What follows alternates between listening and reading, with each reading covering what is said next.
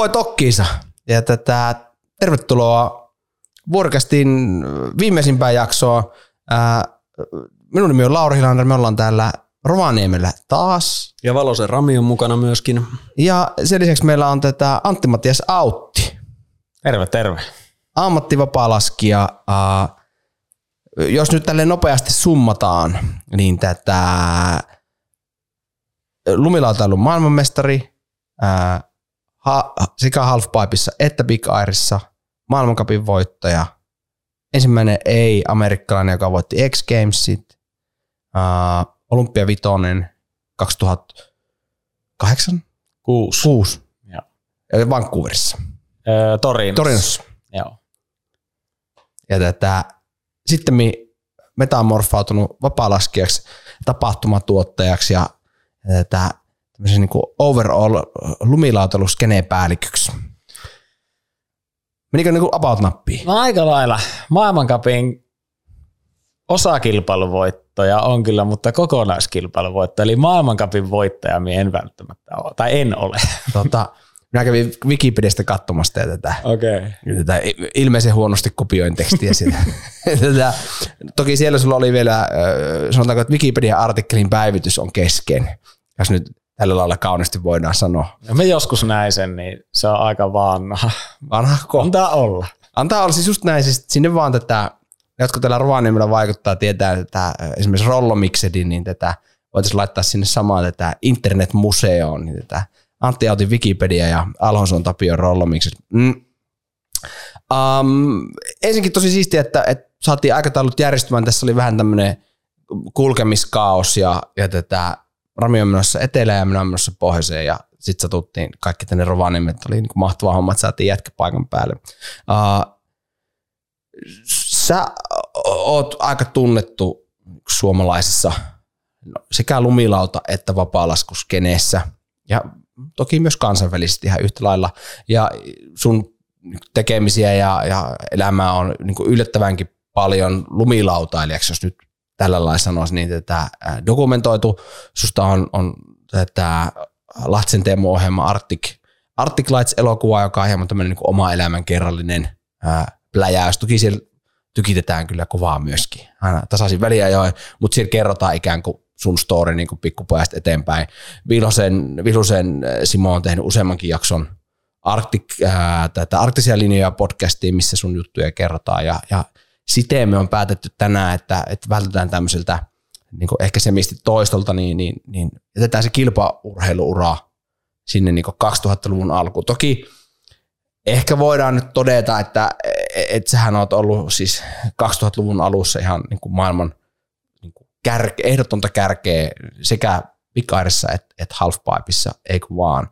Sä oot 85 syntynyt, jos nyt en ihan täysin väärässä ole, että sä oot ollut semmoinen 18, 19, 20, kun sä oot niin kuin alkanut pärjäämään, eikö vaan? Joo, 2001 meni ekaa kertaa joulukuussa niin Whistleri. Isä otti ja äiti otti pankista lainajalla, että voit käydä maailmankapissa koittaa. Olin kolmas, sain sen verran rahaa, että pääsi seuraaviin kisoihin ja aloin pärjäämään siitä ja sain sponsorit. Ja sitten siitä kisasin vuoteen 2010 saakka täysillä aktiivisesti kymmenen vuotta oikeastaan maailmaa huipulla koko ajan. Se on aika samankaltainen tarina, kun Hasti Miika, oltiin toisella puolella tätä huonetta tuolla ja Miika sanoi, että hän kävi jossain maailmankapin kisoissa ja pärjäsi, sitten soitti puhelinkopista, ehkä Japanista isälle, että nyt on hyvät hommat, että nyt, nyt sai sponsorilta, sen verran tuli palkintorahaa, että nyt voi kiertää näitä. Tota, mutta jo tosiaan siis kuunnelkaa ihmiset hyvää tätä Vilhusen arktisia linjoja. Siellä on niin tosi hyvää juttua ja muutenkin äärimmäisen hyvää podcast. Kuunnelkaa muutkin jaksot kuin nämä tätä antijaksot.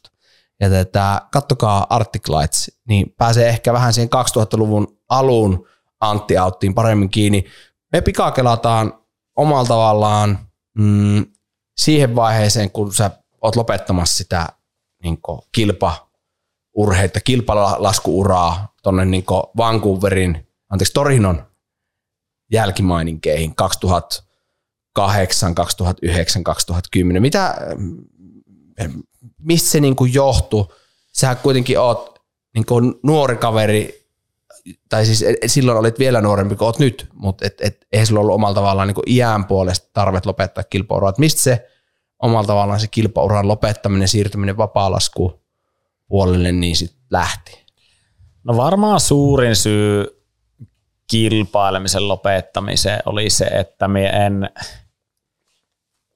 jotenkin enää kokenut sitä maailmaa itselle kiinnostavana. Että kaikki paikat, missä me kävi ja näin, niin ne ei tavallaan antanut mulle enää mitään uusia aha-elämyksiä. Ja silloin kun mä aloin laskeen, niin tuolla Ounasvaaralla, niin tavallaan lumilauta oli enemmän sellainen väline, millä vaan liikutaan paikasta toiseen. Ja ei ollut niin kuin yhtä tiettyä juttua, että parkkiin mennään laskee, vaan enemmän sillä lailla, että no mennään tuonne, tehdään hyppyri, hypätään. No voisi käydä vaikka urheiluopiston puolella laskemassa ja katsoa, millaista se on.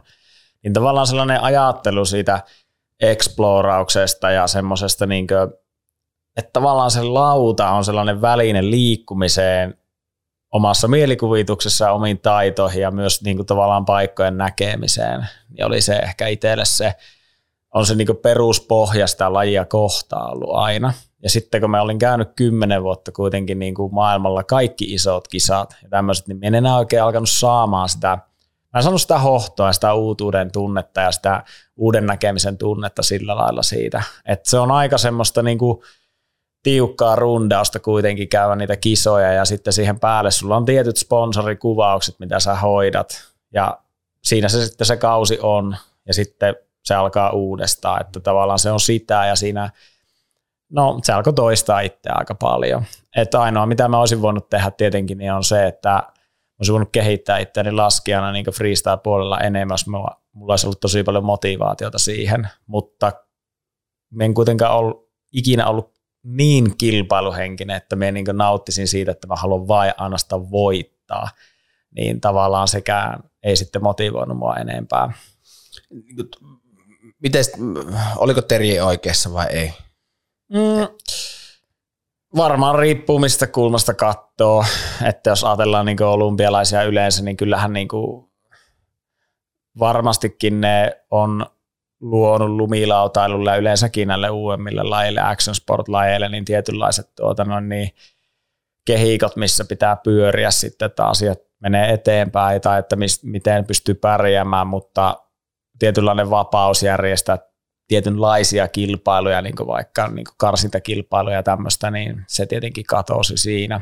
Sitten on pitänyt tehdä vähän tämmöistä underground-meininkiä ja tavallaan semmoista, mutta kyllä mä näen sen, että olympialaiset on tuonut myös tosi paljon hyvää, että aika moni niin kuin laskija, jolla ei välttämättä ole niin kuin, uh, reittiä esimerkiksi sponsoroiduksi laskijaksi muuten, tai saisi näkyvyyttä esimerkiksi maailmalla muuten, niin se, että hän pääsee vaikka niin kuin, sanotaan vaikka Puolan maajoukkueeseen. Ja pääset edustamaan maatas olympialaissa ja satut pärjäämään siellä ihan ok, niin saatat saada siitä ihan semmoisen niin ok-näkyvyyden ja saada siitä itselle sponsoritukea ja pystyä niin elättämään itseä sillä hommalla, että on siinä se puoli myös, että tuota, se on kaksipiippunen asia.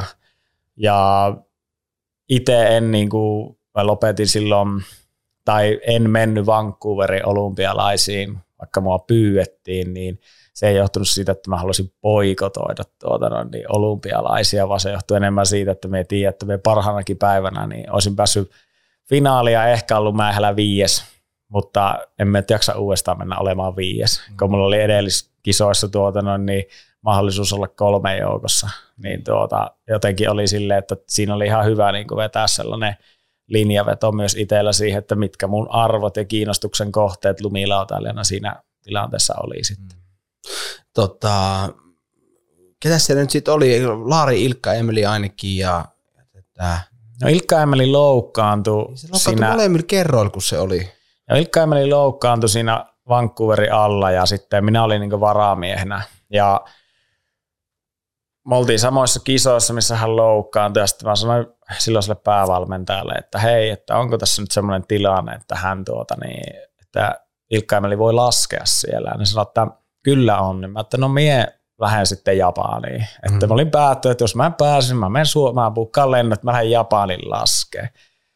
Ja mä olin siellä Japanissa ehtinyt olla kaksi päivää, ja sitten tuli puhelu, että Antti, että nyt pitäisi tulla tänne Vancouveriin sitten loppujen lopuksi kuitenkin. Ja sitten mä, että no, no niin, pitäisikö lähteä vai ei. Ja sitten mä olin siinä yöhereillä ja mä soittelin sponssit läpi ja tälle, että mitä te olette mieltä tästä ja näin. Ja ne oli kaikki silleen, että no saavat tehdä itse sen päätöksen ja sitten me päätin, että menen lähes sinne ja se oikeastaan siinä vaiheessa niin oli aika hyvä päätös. Tai siis tavallaan se päätös teki sen, että siinä nähtiin myös se, että ketkä sponsorit oikeasti mm. sponsoroi mm. minua kisalaskijana ja ketkä niin kuin lumilautailijana tai niin kuin ihmisenä urheilijana muuten, niin tuota, kyllä siinä sitten pari jätti samaan tien meikät, mutta tuota, niin, muutama hyvä jäi, jotka sitten auttoi niin kuin tavallaan rakentaa sitä uutta polkua silloin.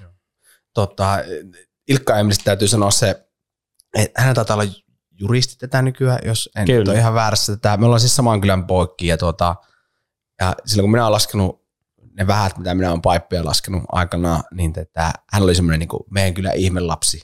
Tää Siilijärvellä siis Kasurilassa oli iso paippi, niin sehän oli, niin kuin, skene oli kovana ja IE oli semmoinen tiedätkö, ihan niin kuin napaa mittainen nappula ja se veti kovempaa kuin kukaan muu siellä. Et se, se, oli, se oli jännä, meidän kyllä oli useampi siis niin kuin ihan sponsattu ponssattu laskia niin jossain tuommoisessa Siilijärven kokoisessa tuppukylässä, mutta sellaista se on. Mm, mutta se Ilkka Emelistä tätä,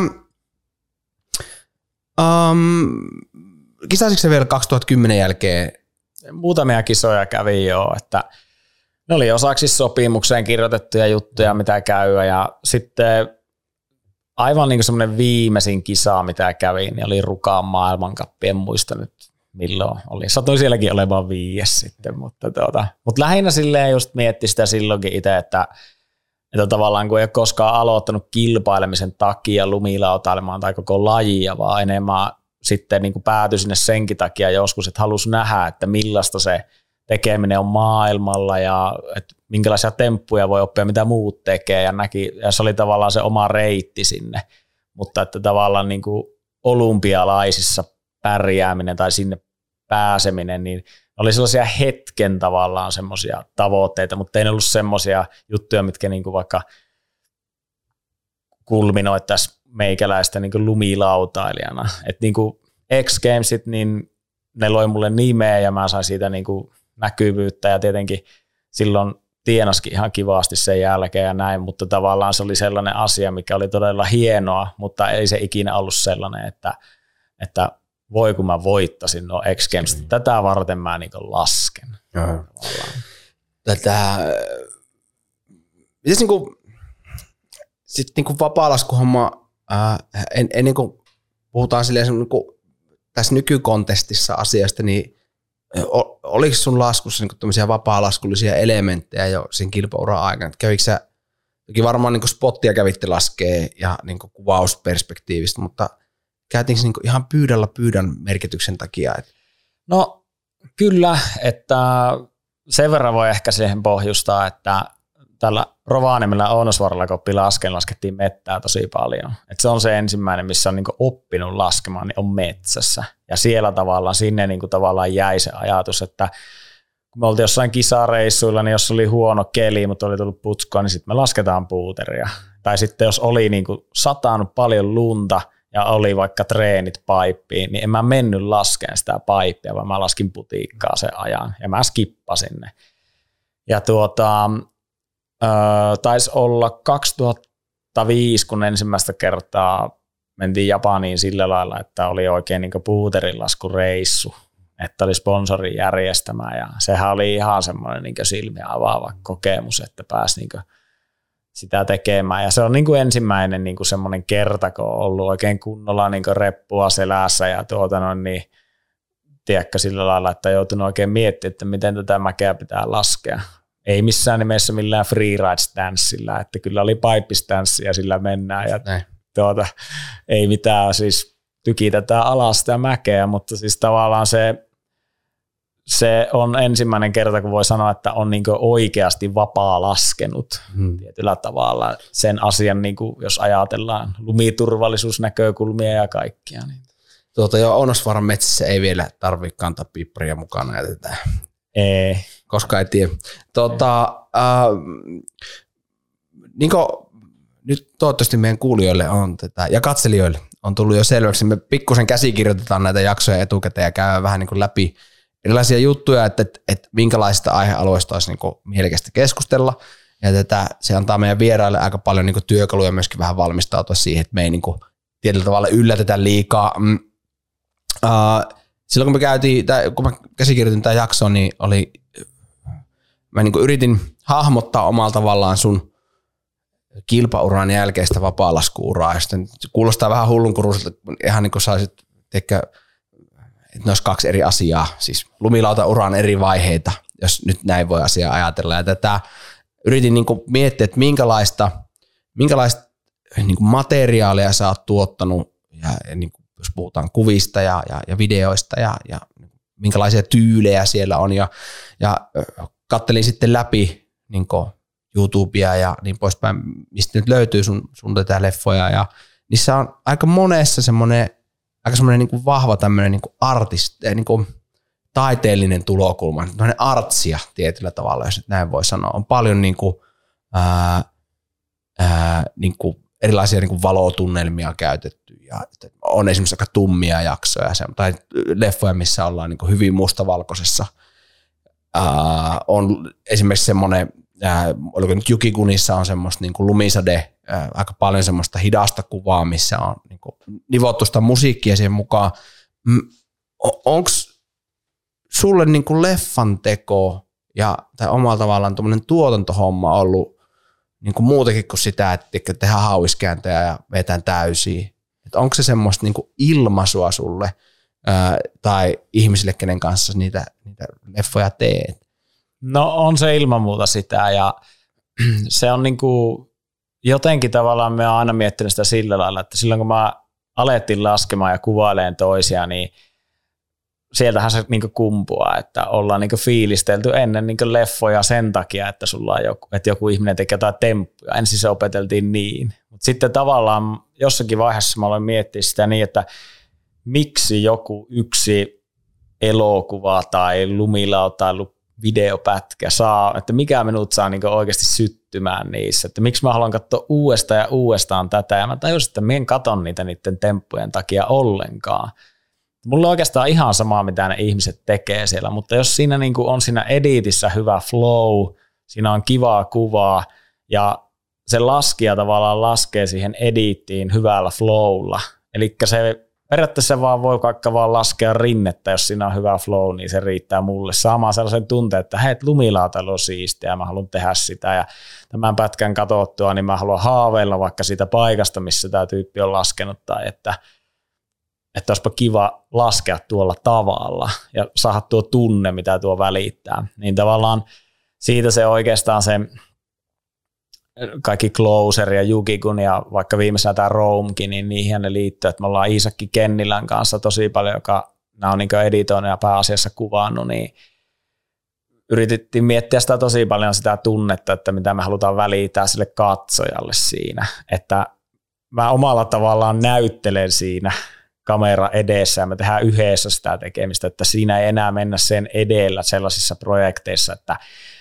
mä haluan tehdä tämän pahan tempun vaan, vaan se on pakko miettiä niin, että haluanko mä laskea tämän linjan niin, että se sopii tähän projektiin, että se on mentävä se projekti edellä aina ja se on aika iso grindi ja sitä tavallaan sitä um, tietyllä lailla sitä niin palkintoa sä et välttämättä saa sillä rinteessä ollenkaan siitä tekemisestä, vaan se tulee vasta lopuksi siitä. Että totta kai meillä on pieniä hetkiä, kun ne onnistuu, mutta se on tosi iso niin kuin, yhteistyön tulos, että joku tuommoinen, niin vaikka mikä me tehtiin Closer Isakin kanssa vuonna 2018, että se niin kuin, natsaa niin hyvin, miten se silloin oli, mutta me oltiin kyllä niin all in siinä tavallaan, että siinä niin kuin laskija joutuu um, poistamaan oma egoonsa, laskuegoonsa täysin ja miettimään vaan sitä, että hei, että tätä olisi, tämä olisi hyvä tätä projektia varten tietyllä tavalla. Ja se on, mä tykkään sitä tosi paljon, mutta mä myös tarvin lumilautailijana sellaisia projekteja, mitä vaikka Arctic Lines on tai jotkut muut tuommoiset projektit on, joissa on tällaista niin suoraviivasta yrittämistä jotain tämmöistä laskutavoitetta kohtaan, koska se on sitten taas sitä, mistä tuota niin, itsellä tietyllä tavalla, niin ehkä se on semmoinen, se voi olla se kilpailijatausta, mutta se voi olla myös sellainen tietynlainen urheilutausta, mitä mulla on niin ollut pienestä pitäen, että tavallaan tarvitsee olla tavoite, joka voi yrittää tehdä ja sitten katsoa, miten se menee. Tota, tästä niin omalla tavallaan aasisiltana et, kysyin tätä sen takia, että, että se on aika teemallista ollut noissa julkaisuissa, mitä on tullut. Onko se ollut sulle niin alusta asti selvää, että kun sä oot siirtynyt niin vapaa, vapaa-laskun puolelle, että tämän kaltainen on, on niin tämä outletti, mitä mä haluan tästä tuottaa? Vai onko se muotoutunut sitten matkan varrella? Mm, jos katsoo niin erilaisten vapaa-laskijoiden, erityisesti vapaa-laskijoiden tuotantoja, niin nehän on hyvin vahvasti teemotettu, että ihmiset tekee aika niin kuin, öö, en, en tarkoita saman näköistä ja samaa makuusta, mutta niissä on semmoinen, että aika nopeasti tajut, että okei, tämä on niin tämä jätkä. Mm. Että nämä tekee tämmöistä. Nyt, nyt vaikka esimerkiksi, jos katsoisi Nikolai Sirmeri, Krister Kopala ja mm. näiden Norjan poikien juttuja, tai miesten, nehän on yli 30 kaikki jo, mm. niin tätä mittan poikasia ollenkaan, niin sä välittömästi tiedät, kun sä näet, että okei, tää on, ne on nää. Sun ei tarvitse nähdä kuin viisi sekuntia sitä julkaisua, niin sä tiedät.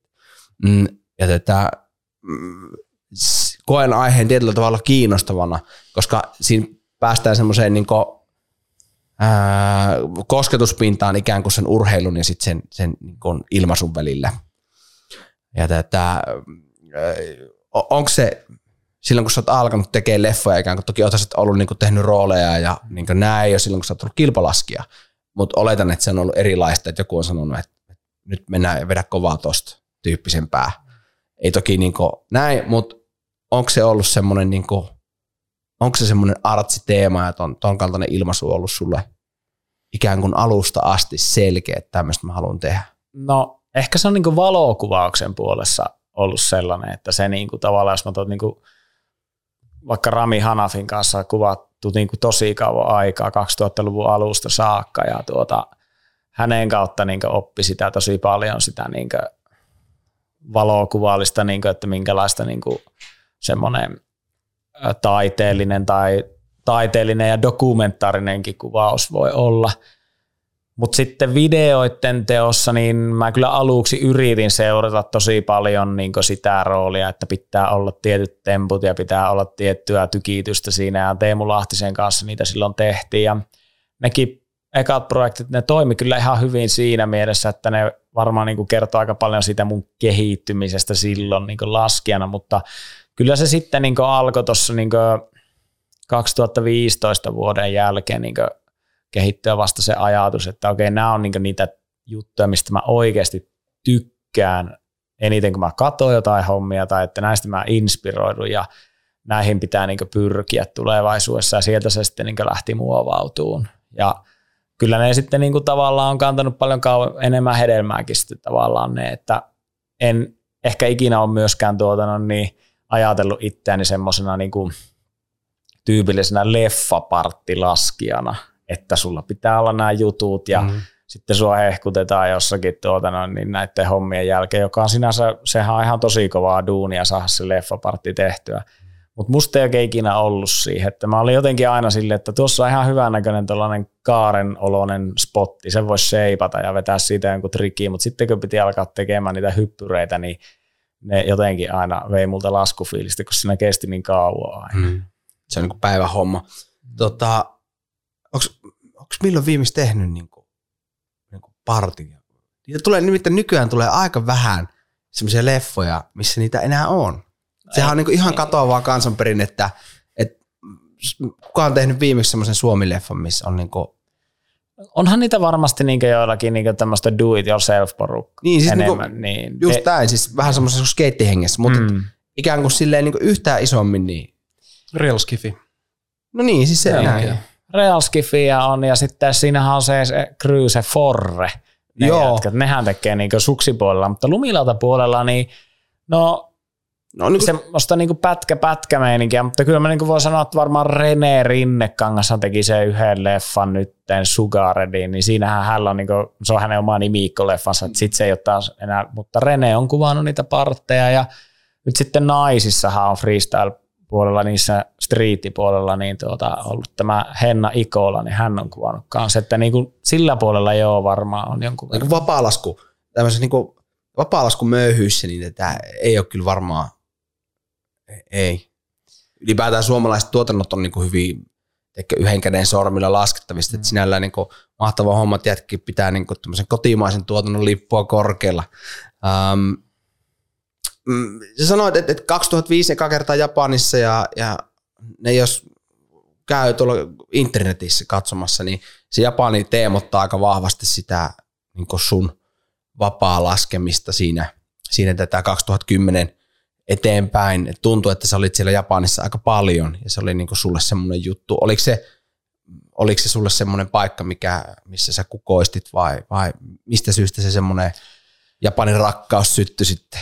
No varmasti siitä, että mä siis tykkään sitä kulttuurista tosi paljon ja siitä, että siellä nyt tietenkin on ihan älytön putiikka, hyvä lumi ja tavallaan aika stressivapaata, kun hommahan se oli sinänsä, että sulla on niin se metsä siinä ja se on tietyllä tavalla sellaista niin aika helppoa maastoa händlätä, että editään niitä spotteja, hypitään ja lasketaan, että mä itse siis niin kuin tosi paljon tykkäsin mennä sinne myös sen takia, että mulla on hyviä ystäviä, siellä oli hyvät connectionit ja niin, emme ole oppinut vapaalaskun alkeita niin pohjoisessa, että tämä on tämä mun niin kilpailuuran kautta Japanin löytäminen ja siellä aina käyminen niin kisojen välissä ja myöhemmin sitten sille niin pitemmäksi aikaa meneminen, niin loi mulle sen pohjan, mistä mä aloin niin ajattelemaan, että mitä vapaalasku on. Että tavallaan se on niin sen takia mulle tosi tärkeä paikka.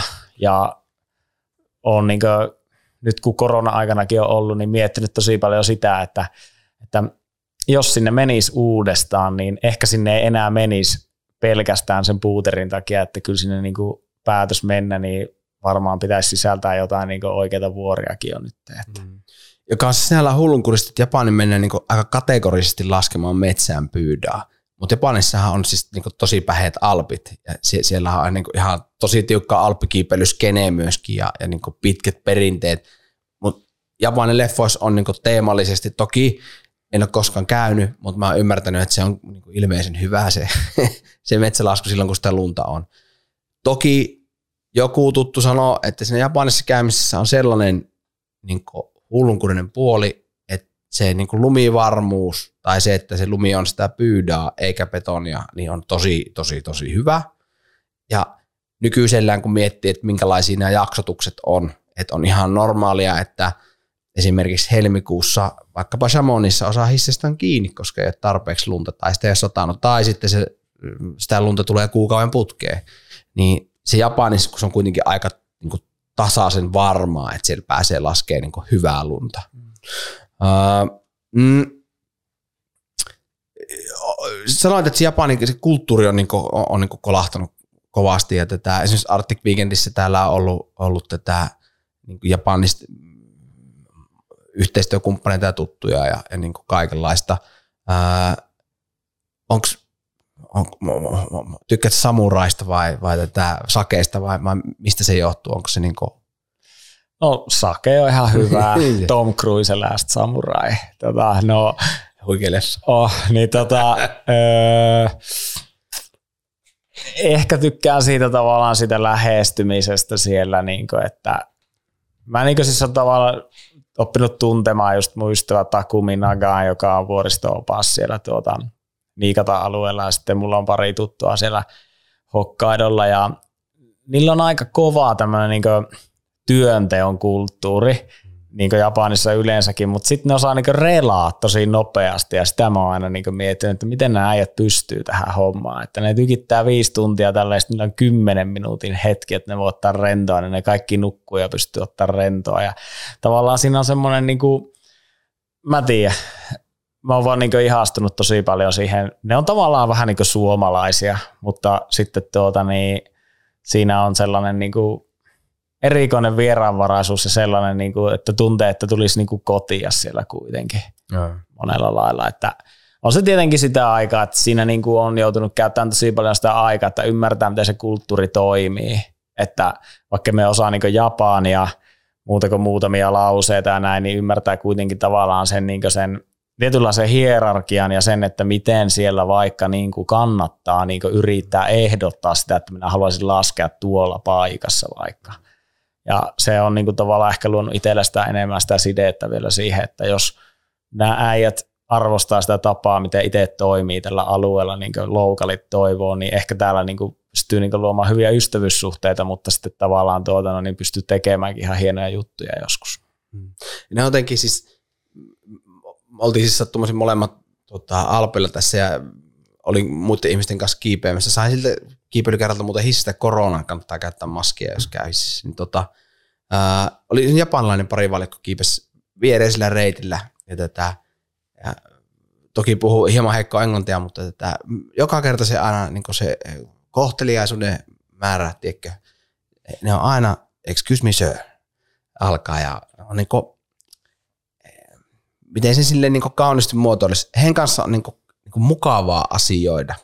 Että sen turhat lätinät jää pois ja se on niin kuin ystävällistä ja Teikö sit, kun esimerkiksi, ei nyt millään pahalla kaikki meidän ranskalaiset kuuntelijat, mutta tätä alat niin säätämään jotain juttua, niin se ei niin kuin, se suorasukaisuus puuttuu, joka niin kuin, ainakin itselle on niissä tai japanilaisissa niin kuin kolahtanut kovasti aina. Niin kuin myös sen kulttuurisesti tietyllä tavalla, että siinä ei turhaa käyntiä ja käyskentelyä niin kuin ole. Um, mm, vähän ehkä tässä tuotantojen niin kuin listassa, jos jatketaan, niin tätä, sä oot nyt viimeiset pari vuotta tätä puhunut Arctic Lines-nimistä YouTube-sarjaa. E, ehkä e, väärä nimitys on tämmöinen, niin kuin, e, ei voi puhua vlogeista tai mutta tämmöistä tarinankerronnallista, ei elokuvatyyppistä tai ei leffatyyppistä ää, sarjaa, 14 jaksoa toistaiseksi ulkona, ainakin kun YouTubesta kävi kattelemassa ja, ja niitä on lisää tulossa. Jossain ihan alun jaksossa sanottiin, että 30 linjaa about, eli ihan mairesti etenee, mutta panepa semmoiset niin päällimmäiset speksit Arctic Linesista niin tähän paikkaan. No Arctic Lines on, no se on, sanotaanko näin, että se on niin omasta mielestä se on vähän sellainen niin minun tavallaan semmoinen kontribuutio tälle niin alueelle, missä me asun ja missä me on niin oppinut näkemään tavallaan sen potentiaalin siitä, mitä tämä niin napapiirialue tässä niin Rovaniemeltä ylöspäin pystyy olemaan parhaimmillaan ja mitä se tarjoaa. Ja Olin itse asiassa tuossa Ounasvaaralla Tottorakaalla haikkaamassa, treenaamassa, kun ajat, aloin ajattelemaan joskus, että ennen jo korona, että olisi siisti tehdä joku tube-sarja, joka pyörisi tämän alueen ympärillä ja sitten korona tuli ja tuota niin, päätin, että lähden yrittämään tätä sitten. Ja tuota niin, se sai ihan hyvän supportin sitten mun kumppaneilta ja me ollaan tosiaan tehty sitä kaksi vuotta. Ja se on ollut semmoinen kehittyvä projekti, että me puhutaan tikkilistasta, mutta ei mulla ollut 30 varmaa linjaa siellä. Että mulla on kuitenkin paljon paikkoja tuolla, missä mä en ole käynyt itsekään. Esimerkiksi Lyngenikin on mulle vähän semmoinen, niin kuin, että mä oon kyllä pyörinyt siellä, mutta aika paljon samoilla mestoilla. Että, tuota, että on ollut kiva niin sitäkin explorata enemmän nyt. Ja sitten tavallaan niin se koko ajatus siinä periaatteessa nyt on sitten ollut se, että yrittäisi niin kuin ainakin olla semmoinen 20 linjaa, jotka on ihan varmoja, mitä mä niin kuin, tuota, no, niin haluan tehdä. Ja sitten mulla on kymmenen semmoista, mihin mä voin mennä vaan explore ja katsoa, löytyykö sieltä.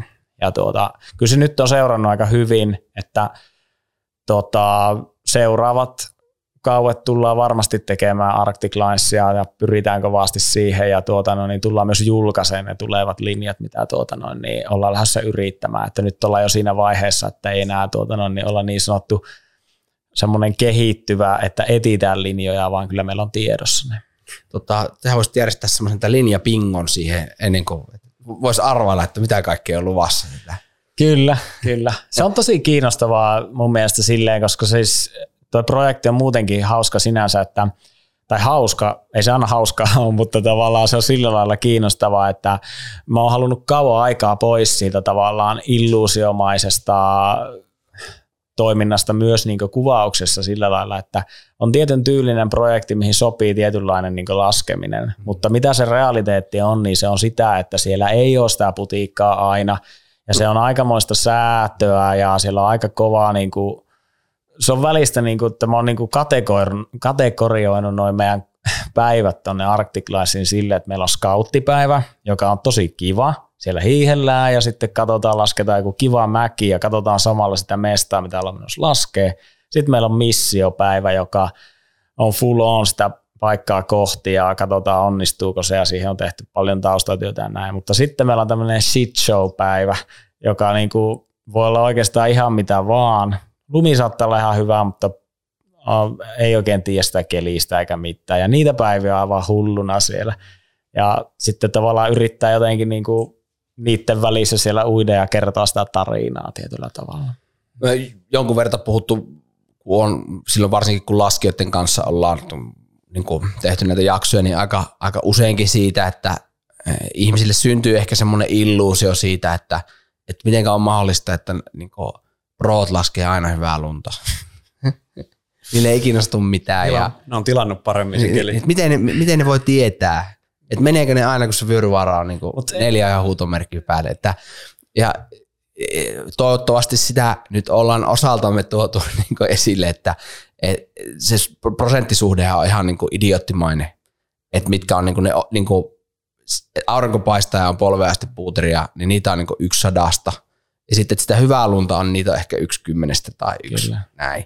Et toivottavasti ihmiset tajuaa sen, että jos te puserratte jakson ulos, niin siinä voi olla niin kuin viisi paskaa päivää sen yhden hyvän päivän niin kuin takana. No siis tosi, Vai riittääkö viisi? Ei, ei välttämättä. Voi olla koko kausi ja sitten on vaan mm. paskalla lumella laskettava, jos se on pystyy. Että mulla on tavallaan sekin siinä ollut, että tietyllä lailla se linjan luonne voi määrittää myös sitä, että onko se ok käydä laskee huonolla lumella.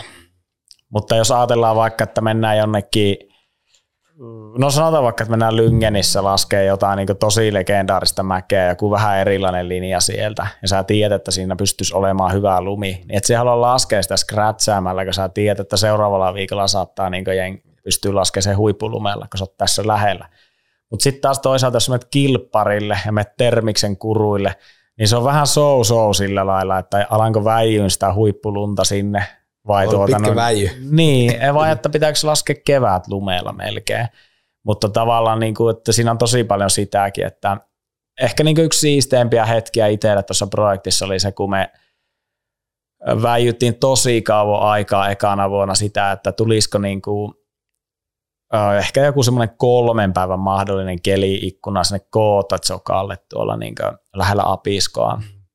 Ja sitten tota, se näytti, että se tulee – mutta siellä oli koko ajan vähän sellaista, että tuulee vähän liikaa, se ei lämpeä se seinä. Sitten se sattui lämpeä just silleen, niin kuin oli haaveilu, niin se oli jotenkin itselle semmoinen, että nyt tämä projekti niin oikeasti, että nämä on niitä hetkiä, mitä niin haaveilee, että tämä linja olisi tässä kunnossa. Ja sitten kun se sattuu käymään, niin sitten se tavallaan niin palkittaa itselle tosi paljon sitä. Että niin kuin jotenkin voi miettiä niin, että jos ihmiset ajattelee, että proot laskee aina hyvää lunta ja ne näyttää sitä videolla, niin se johtuu siitä, että ne ihmiset, okei ne väijyy sitä keliä, mutta sitten ne menee aina siihen paikkaan, missä on varmasti se hyvä lumi.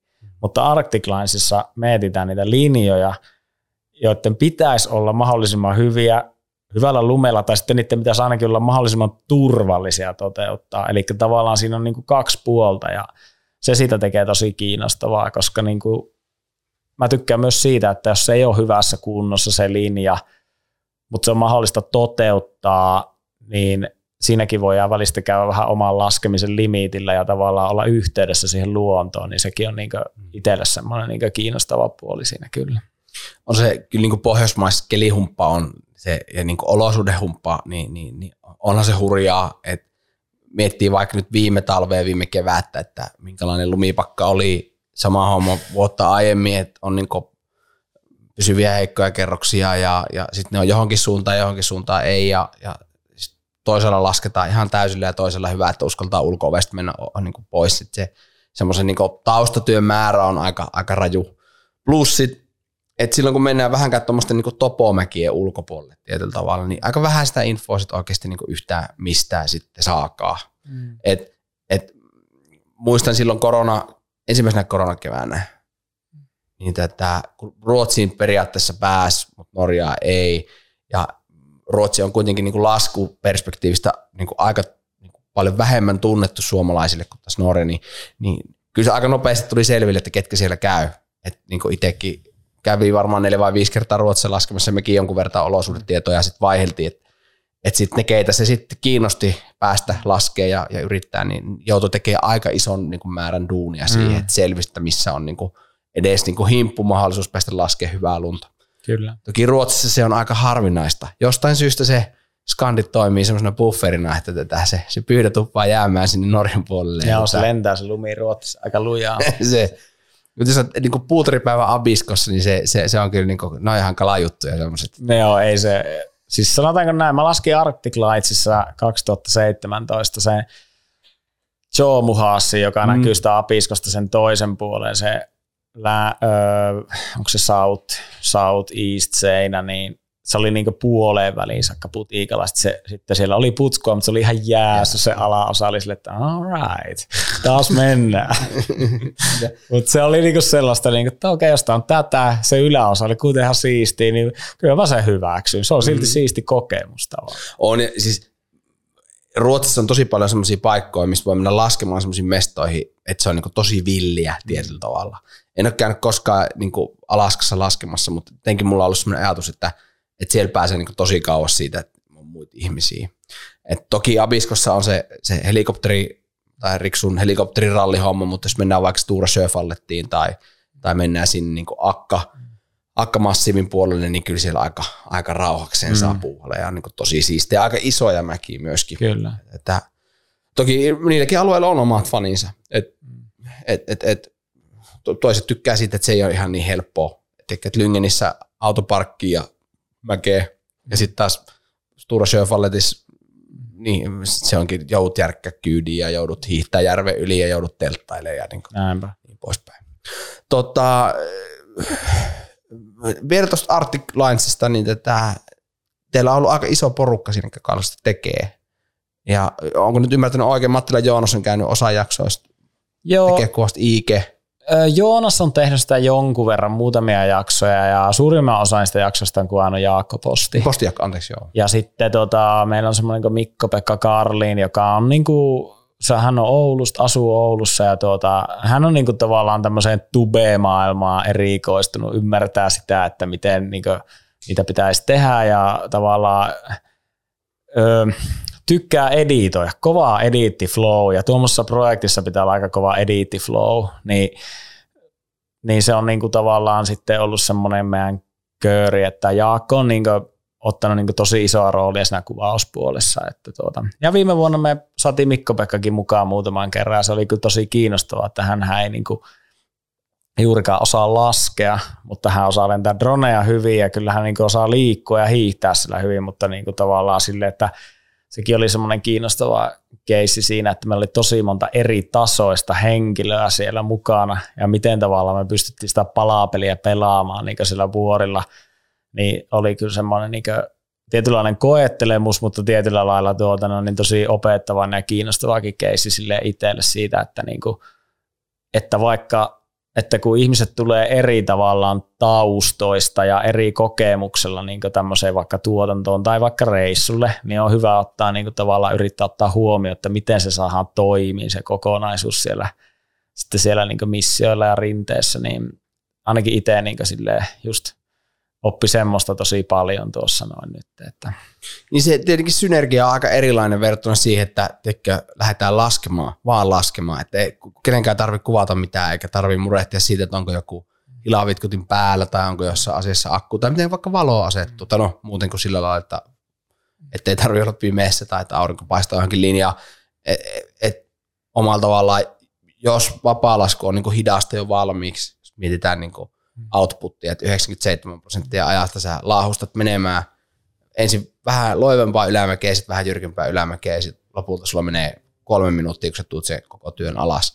Niin semmoinen niin siihen maailmaan sukeltaminen tietyllä tavalla ihan niin kuin mielenkiintoista, varmaan myös niin kuin katsojan näkökulmasta, että ää, jos olette kuullut semmoista sarjasta kuin The 50-projekti, mm. mitä Cody Townsend ja, ja tätä Bjarne Salen tekee, niin nehän teki yhden jakson niin päin, että ne niin kuvasi, niin koodi, koodi kuvasi Janne ja, ja, tätä, ja tätä, se, se, oli tietyllä tavalla aika mielenkiintoinen se niin nähdä se, että minkälainen se vaiva on ja minkälainen se mm. Geari-setappi on, niin tätä, ehkä tekin voitte tehdä jonkun semmoisen tätä missä vähän voisi olla tätä Kyllä.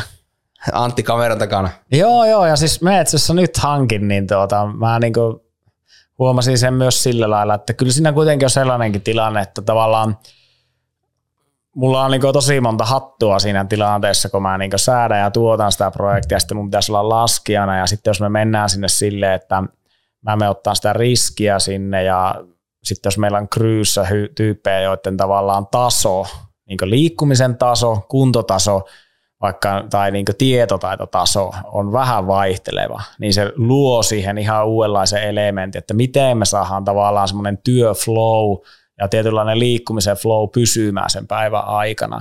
Se vaatii tosi paljon suunnittelua tavallaan, koska sitten loppujen lopuksi se on siitä kiinni, että jos me ollaan siinä linjalla ja me lähdetään yrittämään sitä, että että mikä mun fiilis on siitä, mitä on tapahtunut ennen ja mitä mä tiedän, että pystyn mä luottaa niin siihen kryyn toimintaan siinä vaiheessa, kun mä lähden ottaa sitä riskiä tavallaan.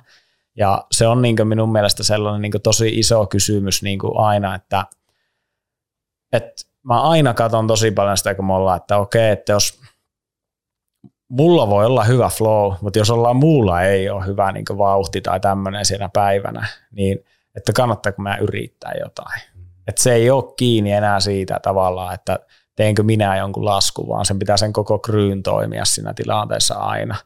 Ja sitten jos mä otan sen riskin ja jotain sattuu käymään, niin se muun kryyn pitää olla niin kuin vahva tavallaan siinä tilanteessa.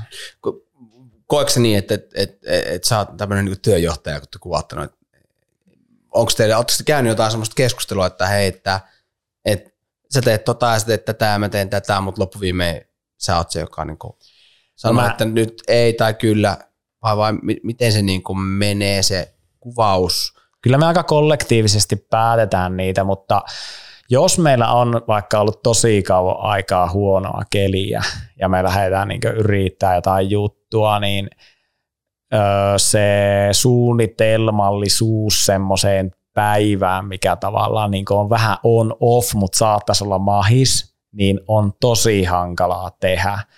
Et me oltiin nyt tuolla just Lyngenissä, niin mä olin niin silleen, että me lähdetään yrittämään tota yhtä linjaa siellä vähän syvempänä ja se näytti, että se aukeaa se keli tiettynä aikana. Ja se oli auennut joka kerta tosi hyvin tavallaan. Se ennusteen mukaan oli mennymättä. Kyllä se nytkin aukeaa, me mentiin sinne, niin me odotettiin kuusi ja puoli tuntia niin kiveen vieressä kaikki tyypit. Ja kyllähän sä alat niin väsyyn siinä tilanteessa. Sitten se aukeaa, jätkät on kuvaamassa droneja ja mä oon sitten siinä näin tuon mun tiimeet Blair Habenihti, joka tuli Jenkeistä sinne kokemaan pohjoista näin, niin se on silleen, että lähdetään menee tonne, että nyt lähdetään yrittää. Ja sitten me lähettiin, ja mut pojat joutuivat ottaa kiinni meitä, ja siinä alkoi niinku flow menee vähän sekaisin, että miten toimitaan. Ja päästiin mestoille, ja tota, no, niin jossain vaiheessa katsoin kellot, jaa, 15 tuntia ollut liikkeellä tässä näin, että nytkö pitäisi alkaa tykittää tämä linja alas vielä, että että ei ehkä.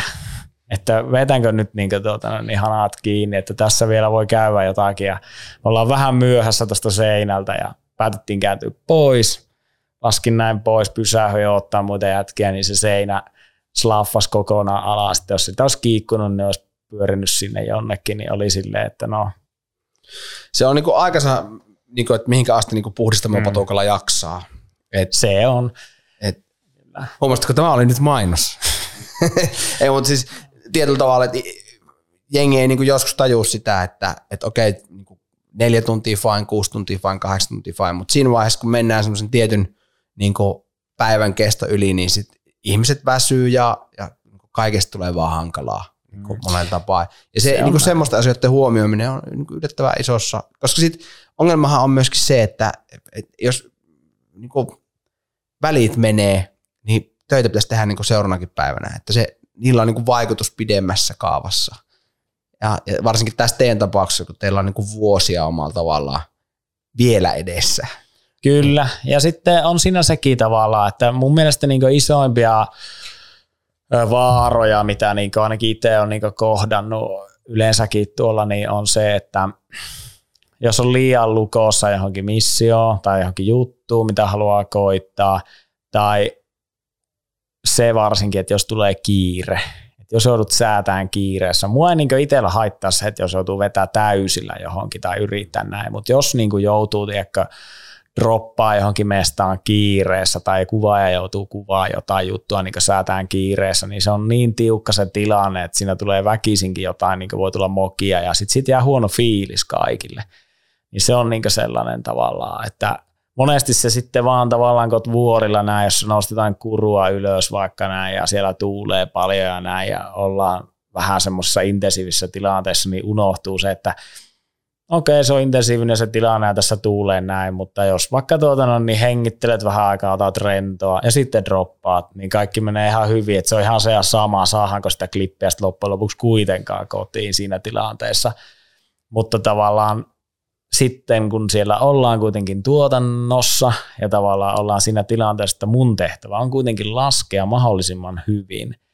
Ja jos ollaan vielä semmoisessa niin pienessä mindsetissä, että hei, meikä nyt niin kuin lataa tätä, että tässä on, niin kuin, tämä on mun tehtävä ammattilaislumilla, tähän kulttuuriin mä oon kasvanut, niin siinä vaiheessa tavallaan siinä on aika intensiivinen niin kuin keskittyminen tai semmoinen puskemisen halu itsellä ja siinä on niin kuin monta sellaista asiaa, mitkä pitää olla tosi hyvin linjassa, että jonkun semmoisen iso riski voi ottaa ja sitten jos se ei ole, niin kyllä siinä silloin yleensä aina pelaa niin tosi paljon tuurin kanssa mun mielestä.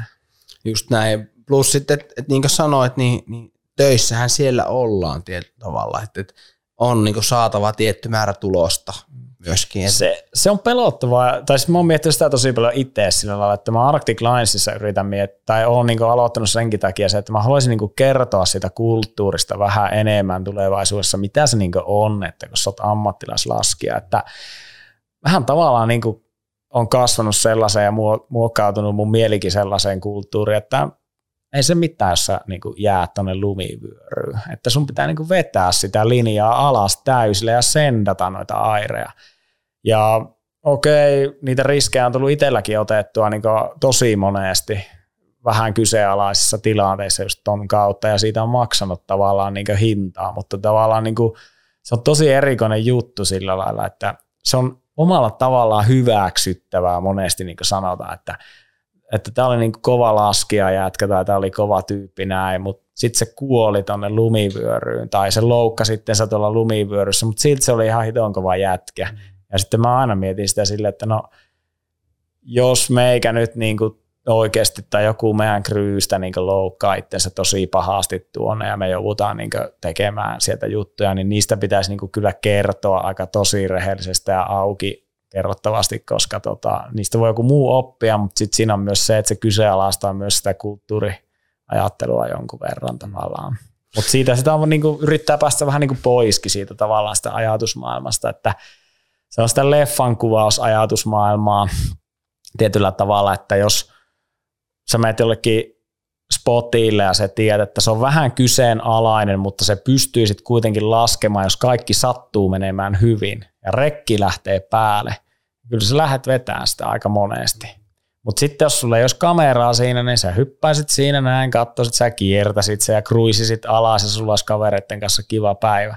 Mutta koska sä oot siellä niinku edustamassa ammattilaisena sitä lajia ja ammattilaisen pitäisi pystyä suoriutumaan tietyllä tavalla sen kameran edessä, jos se olosuhde on vähänkään sellainen, niin silloin tavallaan se ottaa tosi helposti aina vallaan se ajattelu siinä. Mm.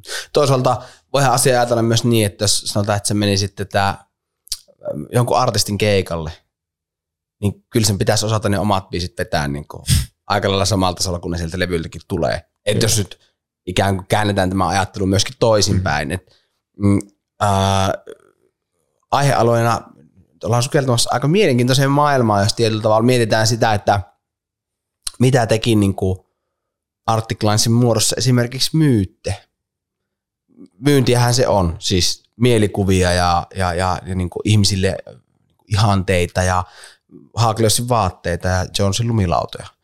Uh, ihmiset niin kuin, niin kuin saa aika vahvoja käsityksiä siitä, että mitä niin kuin joku vapaalaskujuttu esimerkiksi on. Me jonkun verran tässä podcastissa on puhuttu siitä, että et ihmisillä on niin kuin vapaalaskun ajatus on se, että aurinko paistaa, taustalla kimeltää jossain sininen meri ja tätä, ja tätä kurvissa pyydä lentää niin kuin, tiedätkö, aalto. Ja tätä tosiasiallisesti sen niin kuin, toteutuma on niin yksi sadasta, että ne kaikki asiat tulee omalla tavallaan niin näin rinnakkain. Uh, koetko sä minkälaista sieluntuskaa siitä, että tätä, sä teet kuitenkin vaarallisia juttuja, onko sä ajatellut asiaa näin, ää, että sä meet laskemaan mäkiä, jotka on potentiaalisesti vaarallisia ja, ja, ja sitten siellä ollaan jännittyneinä ja siellä sanotaan, että fuck, that was fuck and fuck, fuck, fuck. Ja, ja sitten ihmiset on silleen, että tätä se on, että nyt mäki. Onko ajatellut ikinä asiaa niin näin päin? No mä ajattelen sitä niin, että yksi niistä tavoista, mitä me yritetään kertoa ja meidän pitää tietenkin yritetään kehittää sitä kerrontaa, niin Arctic Linesissa on se, että me kerrotaan siitä taustasta, miten sitä voisi tehdä tai mitä, se, mitä vaaroja siinä voi olla. Uh, on aika kiinnostavaa tavallaan miettiä niin tätä vaikka nykypäivän niin some-maailmaa, että jengi niin tykittää niin sitä matskua ulos, ne povikamerat päässä tuolla noin niin alas niitä rinteitä ja näin, mutta ei siinä taustalla ole sitä tarinaa, minkälaisia päätöksiä ne on vaikka tehnyt. Niin me yritän niin omalla tekemisellä niin ainakin yrittää kantaa sitä vastuuta sillä, että me kerron sen päätösprosessin kuitenkin, että miten siihen on päädytty. Ja jos se on virhe, niin sekin on pystyttävä kertomaan.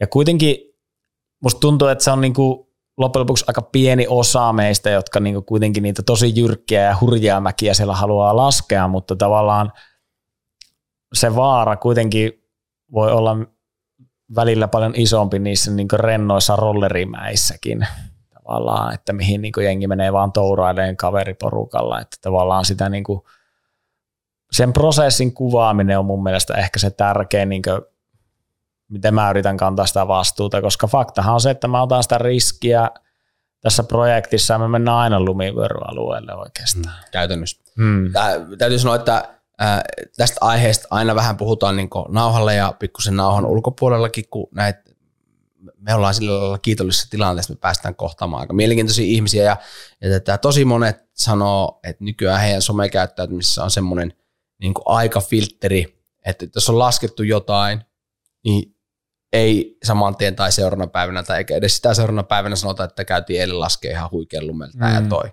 vaan saatetaan ottaa helposti se viikko. Ja, ja tätä itse kyllä lipuuton kyseisen käyttäytymisen puolelta niin kuin, niin kuin todella kyllä rajusti. On. Kyllä se on hyvä. Musta niin tuntuu ehkä siltä, että se, että ihmiset, jotka tekee niin sitä niin vähän riskialttiimmin, niin voisi olla ihan niin hyvää miettiä sitä niin, että – miten kertoo sen prosessin, että miten päätyi tekemään sen asian, niin sekin niin voisi olla jo ihan hyvä. Että meillä oli tosi, tosi kiinnostava keissi Norjassa nyt, niin me oltiin niin nousemassa mäkeä ja skinnattiin sitä ylös, oli sellainen kuru ja tota, niin, siinä sitten tota, niin alkoi lumipakka jännittymään ja tota, oli sitten tämä vuoristopas Fredrik Aspon kanssa siinä näin paikallinen siellä Lyngenissä ja hän tuota sit hänelle, että hei, tämä niinku oikeasti, niinku, niinku oikeasti jännittyy tämä pakka nyt. Ja sitten Fredrik oli sille, että joo, kyllä se jännittyy. Sitten mä tein yhden käännöksen ja niinku splittikäännöksen ja polkasin, että kyllä tämä niinku voisi lähteä tästä. Sitten mä, että no ei, mennään tuohon sivuun ja pysähdytään siihen, niin siinä on vieressä tuota, no, niin tyypit on vaihtanut lumikengille ja ne on vetänyt sen sinne ylös. Siinä on tosi kiinnostava tilanne sillä lailla, että näet, kaksi tyyppiä on tehnyt päätöksen jatkaa. Tässä on ihan selkeä slabi tonne päälle. Ja me päätetään nyt meidän kryyn, että me ei mennä sinne, koska tässä on ihan selkeä jännite. Ja jos tässä laskee sen kohtaan, niin tämä saattaa lähteä. No, me vaihtaa kamaat ja mä että no mäpä testaan tätä näin. Mä droppaan siitä semmoinen safety-kohta, missä on safety-tilanne ja polkasen kerran, niin se lähtee. Ja sitten mä laskin siihen sivuun ja olin silleen, että – ihan kiva, että Fredrik oli siinä, me pystyttiin juttelemaan tätä juttua ja me ollaan sillä kuvaamassa ja me ollaan niin yhdessä tässä, mutta tämä oli tosi hyvä esimerkki siitä, että sinne on joku muu mennyt, niin miksei mekin. Niin, hiittimittari hakkaa punaisella. Niin, niin. Ja sä näet, että no, jos ei se noitten alta lähtenyt, niin Ei se mihinkään alta. Toki sit, siinä menemisessä on vielä semmoinen niin lisäilluusio tietyllä tavalla, koska nyt täytyy sanoa, että tilasto ei ole minun vahvuuksia, mutta tämä, minun käsitys on se, että ei ylöspäin mennessä niin kuin, tapahdu niin hirvittävän paljon kuitenkaan onnettomuuksia. Erityisesti jos puut päkätään näin, niin en, e, en mä tiedä oikeastaan ketään, ketkä on niin kuin, silleen niin kuin isosti jäänyt vyöryyn mennessään ylöspäin päkätessä, jos nyt puhutaan kuruista ja jyrkemmistä pinnoista. Toki niin kuin, pieniä asioita, joo, mutta et silleen, että jotain olisi niin kuin, isosti saatu päälle. Et jos ne stepit on siellä, joku on jo mennyt, niin, niin siihen on niin kuin aika helppo tuudittautua siihen, että jos se ei noitten alta lähde, niin eihän se voi minun alta lähteä. Ei, siis joo, kyllä se on tosi easy sillä lailla. Ja sitten kyllä mä niin mietin sitä, että silloin kun mä oon aloittanut näitä hommia, niin ei mun niin tavallaan lumiin turvallisuustietoisuus ole ollut niin hyvä. Ja mä niin vetänyt aika paljon silleen, että no vitsi, tämähän ihan siistiä, että mä oon seurannut noita jätkiä, mitä noin muut tekee, ja mä oon tykittänyt, ja mä oon kuullut aina sen sanan, että no ei se mihinkään sitä lähe. Ja se on ollut aika sellainen niin perusajatus, että mä, että no ei vissiin, mutta sitten kyllä tässä niin aikojen saatossa, niin kun ollaan oltu hommissa näin, niin mä oon niin aika monta kuitenkin niin kertaa niin noiden kuvausten takia niin laukassut niin jotain niin semmoisia niin yksittäisiä poketteja, että en mä niin kuin, aina mekään on kääntynyt pois, kun tuntuu sellaiselta, että hei, tämä, tämä on niin liian vaarallista, mutta se on ollut aina enemmän semmoista, että tässä on tällainen kohta, missä on tätä niin vyöryongelmaa, joka on tämä fressis läbi yleensä, tuiskulumelaattaa, että no jos meikä tää laukaisee tästä näin, niin pystyykö meikä händlään tämän. Ja sanotaanko näin, että suurimmaksi osaksi on se händlännyt, mutta en aina. Ja sitä ei kyllä jää kyllä ihan hirveän hyvä fiilis, että sitä haluaa välttää kyllä. Onko se päätynyt matkustajaksi sille niin kunnolla? No itse asiassa viime talvena niin tuota, me oltiin Narvikissa ja tuota, öö, me oltiin laskea siellä yhtä kurua ja me siis, siinä oli ihan selkeä ylhäällä sellainen slabi ja mä olin sille, että, että tässä on tässä läbi, että mä voisin hypätä tässä päällä ja puottaa sen, tai sitten mä voin rullaa tästä yli ja antaa mennä. Leikata tästä. Ja tuota, ongelma siinä oli se, että se on jyrkkä, sitten se loivenee, mutta siellä alempana oli kovaa lunta. Ja mä tiesin se, että jos mä niin rullaan tästä ihan liian lujaa yli, niin sitten mä tulen liian lujaa siihen kovalle lumelle. Ja silloin mä päätin, että okei mä polkasen sen slabiin siinä, kun mä lähden, ja sitten mä lasken siitä ulos lujaa, ja se tippuu mun vasemmalle puolelle, mutta sitten siinä kävi niin, että öö, tavallaan tuota, no niin, se itse asiassa laukesi vähän muualtakin, ja sitten se veti multa jalat alta. Mä en ottaa sen verran vauhtia, mä pääsin siitä pois kuitenkin, mutta sitten se otti mut kiinni ja veti multa jalat alta, ja sitten mä uin siinä, ja se pysähtyi, mä olin siinä pinnalla, mutta sitten sieltä tuli toinen pieni tota, no niin, aalto ja se iski mut siihen kuruseinään ja sitten siinä oli vähän kylkeä ja tolleen kipeänä, mutta tavallaan siinä oli 30 senttiä lunta, mm. ehkä. Siinä oli matkustajana hetken aikaa ja oli koko ajan sellainen olo, että sen hetken kun siinä oli, niin oli vaan sille, että ei jumalauta, mikä idiootti. Ja tavallaan se. mä oon tehnyt sen jutun monta kertaa ennenkin, mä en ollut koskaan tehnyt sitä kuruussa, ja mä ajattelin, että mä pystyn se siinä tekemään, koska se muoto oli sellainen, mutta ei se, ei se siinä hetkessä onnistunut, ja kyllä se oli sellainen niin tilanne, että mulla tuli sellainen olo, että kyllä mulla on niin mun arvotkin niin lumilautailijana muuttunut tosi paljon siitä, kun mä oon ennen niitä tehnyt, että mulla oli tosi monta vuotta, kun mä en ollut tehnyt niitä.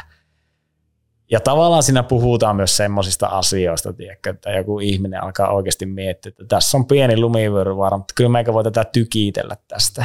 Niin sitten ollaan niin tietyllä lailla semmoisen niin oman taidon rajalla, jossa mennään siihen tilanteeseen jo, että, että mä voin yrittää ennustaa tätä, mutta en mä voi sataprosenttisesti tietää mitenkään, miten se lähtee siitä menemään. Ja tässä sukelletaan semmoiseen niin henkilökohtaisessa mieli, jos nyt oman mielipiteeni, en edusta nyt vuorikasta ja kokonaan, voin edustaa. Tätä, ää, nykyisenä kun lumiturvallisuuskulttuuri on, on, on, on hyväksyttävää mennä kurssille ja opetella lumiturvallisuusasioita. Se on, niin kuin, se on tosi hienoa ja ihmiset käy tosi sääntöllisesti kursseilla, niillä on suht sääntöllisesti jopa täällä Suomessa vapaa-laskiessa niin tarvittavat varusteet vapaa-laskuun ja, ja tarvittavat pelastusromppeet ja, ja työkalut.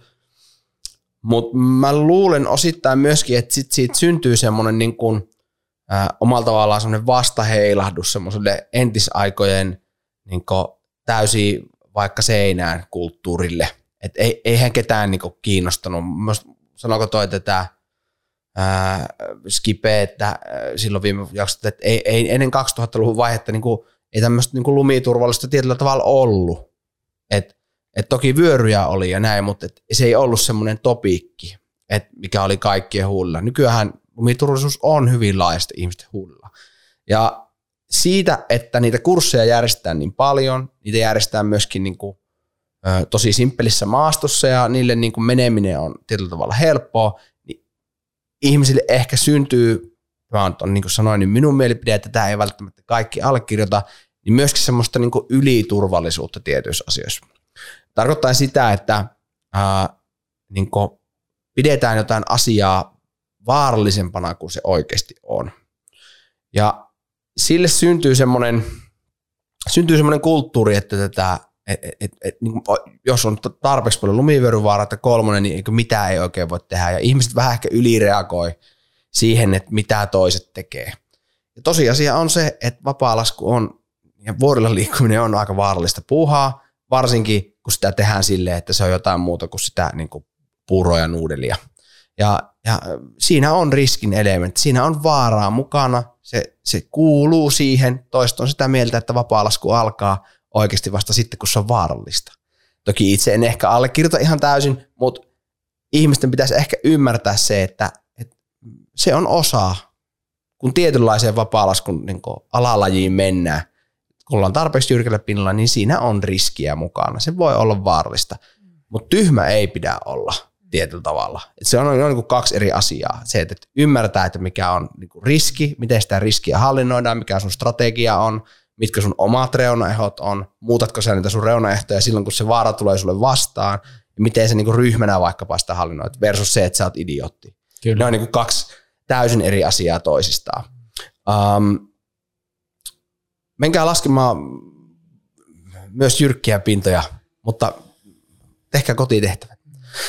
Um, jyrkistä pinnoista ja vuorialustoista, niin tätä, mä kirjoitin, kun mä laitoin sulle viestiä, että mitä mä jotain kysyä, niin mä laitoin siihen sanamuotoille, että vuorikasti onkin ollut hyvin innoissaan siitä, että Antilla nähdään tätä kiliseviä metallisia kipsuttimia vyötäisillä enemmän ja enemmän, ja, ja te olette siirtynyt niin hyvin semmoisen niin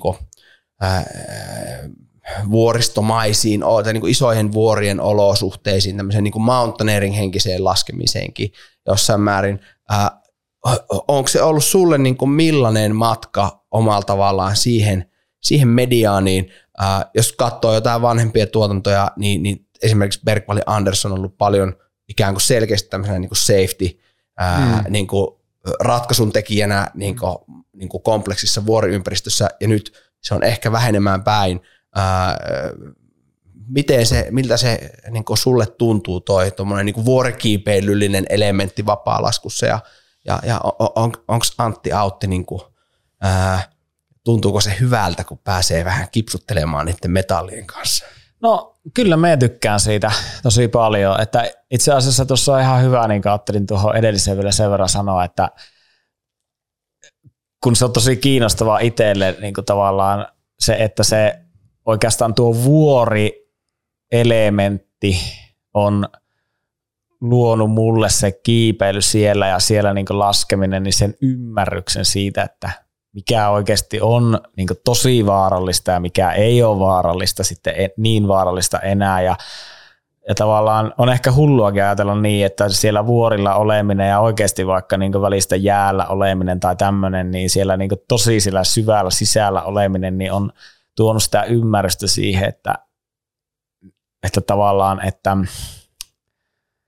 että kuinka paljon tyhmiä, tietämättömiä riskejä itse on joskus ottanut. Että se on niin ehkä ollut mulle isoin semmoinen opettavainen juttu niin tavallaan siitä, että miksi mä niin tykkään nyt nykyään esimerkiksi mennä vähän isommille linjoille ja haastaa itseäni sellaisissa, koska ne sitten tavallaan ne on niin kompleksisiakin välistä, että tavallaan niin Arctic Linesissakin me yritetään laskea sitä niin ylhäältä alas.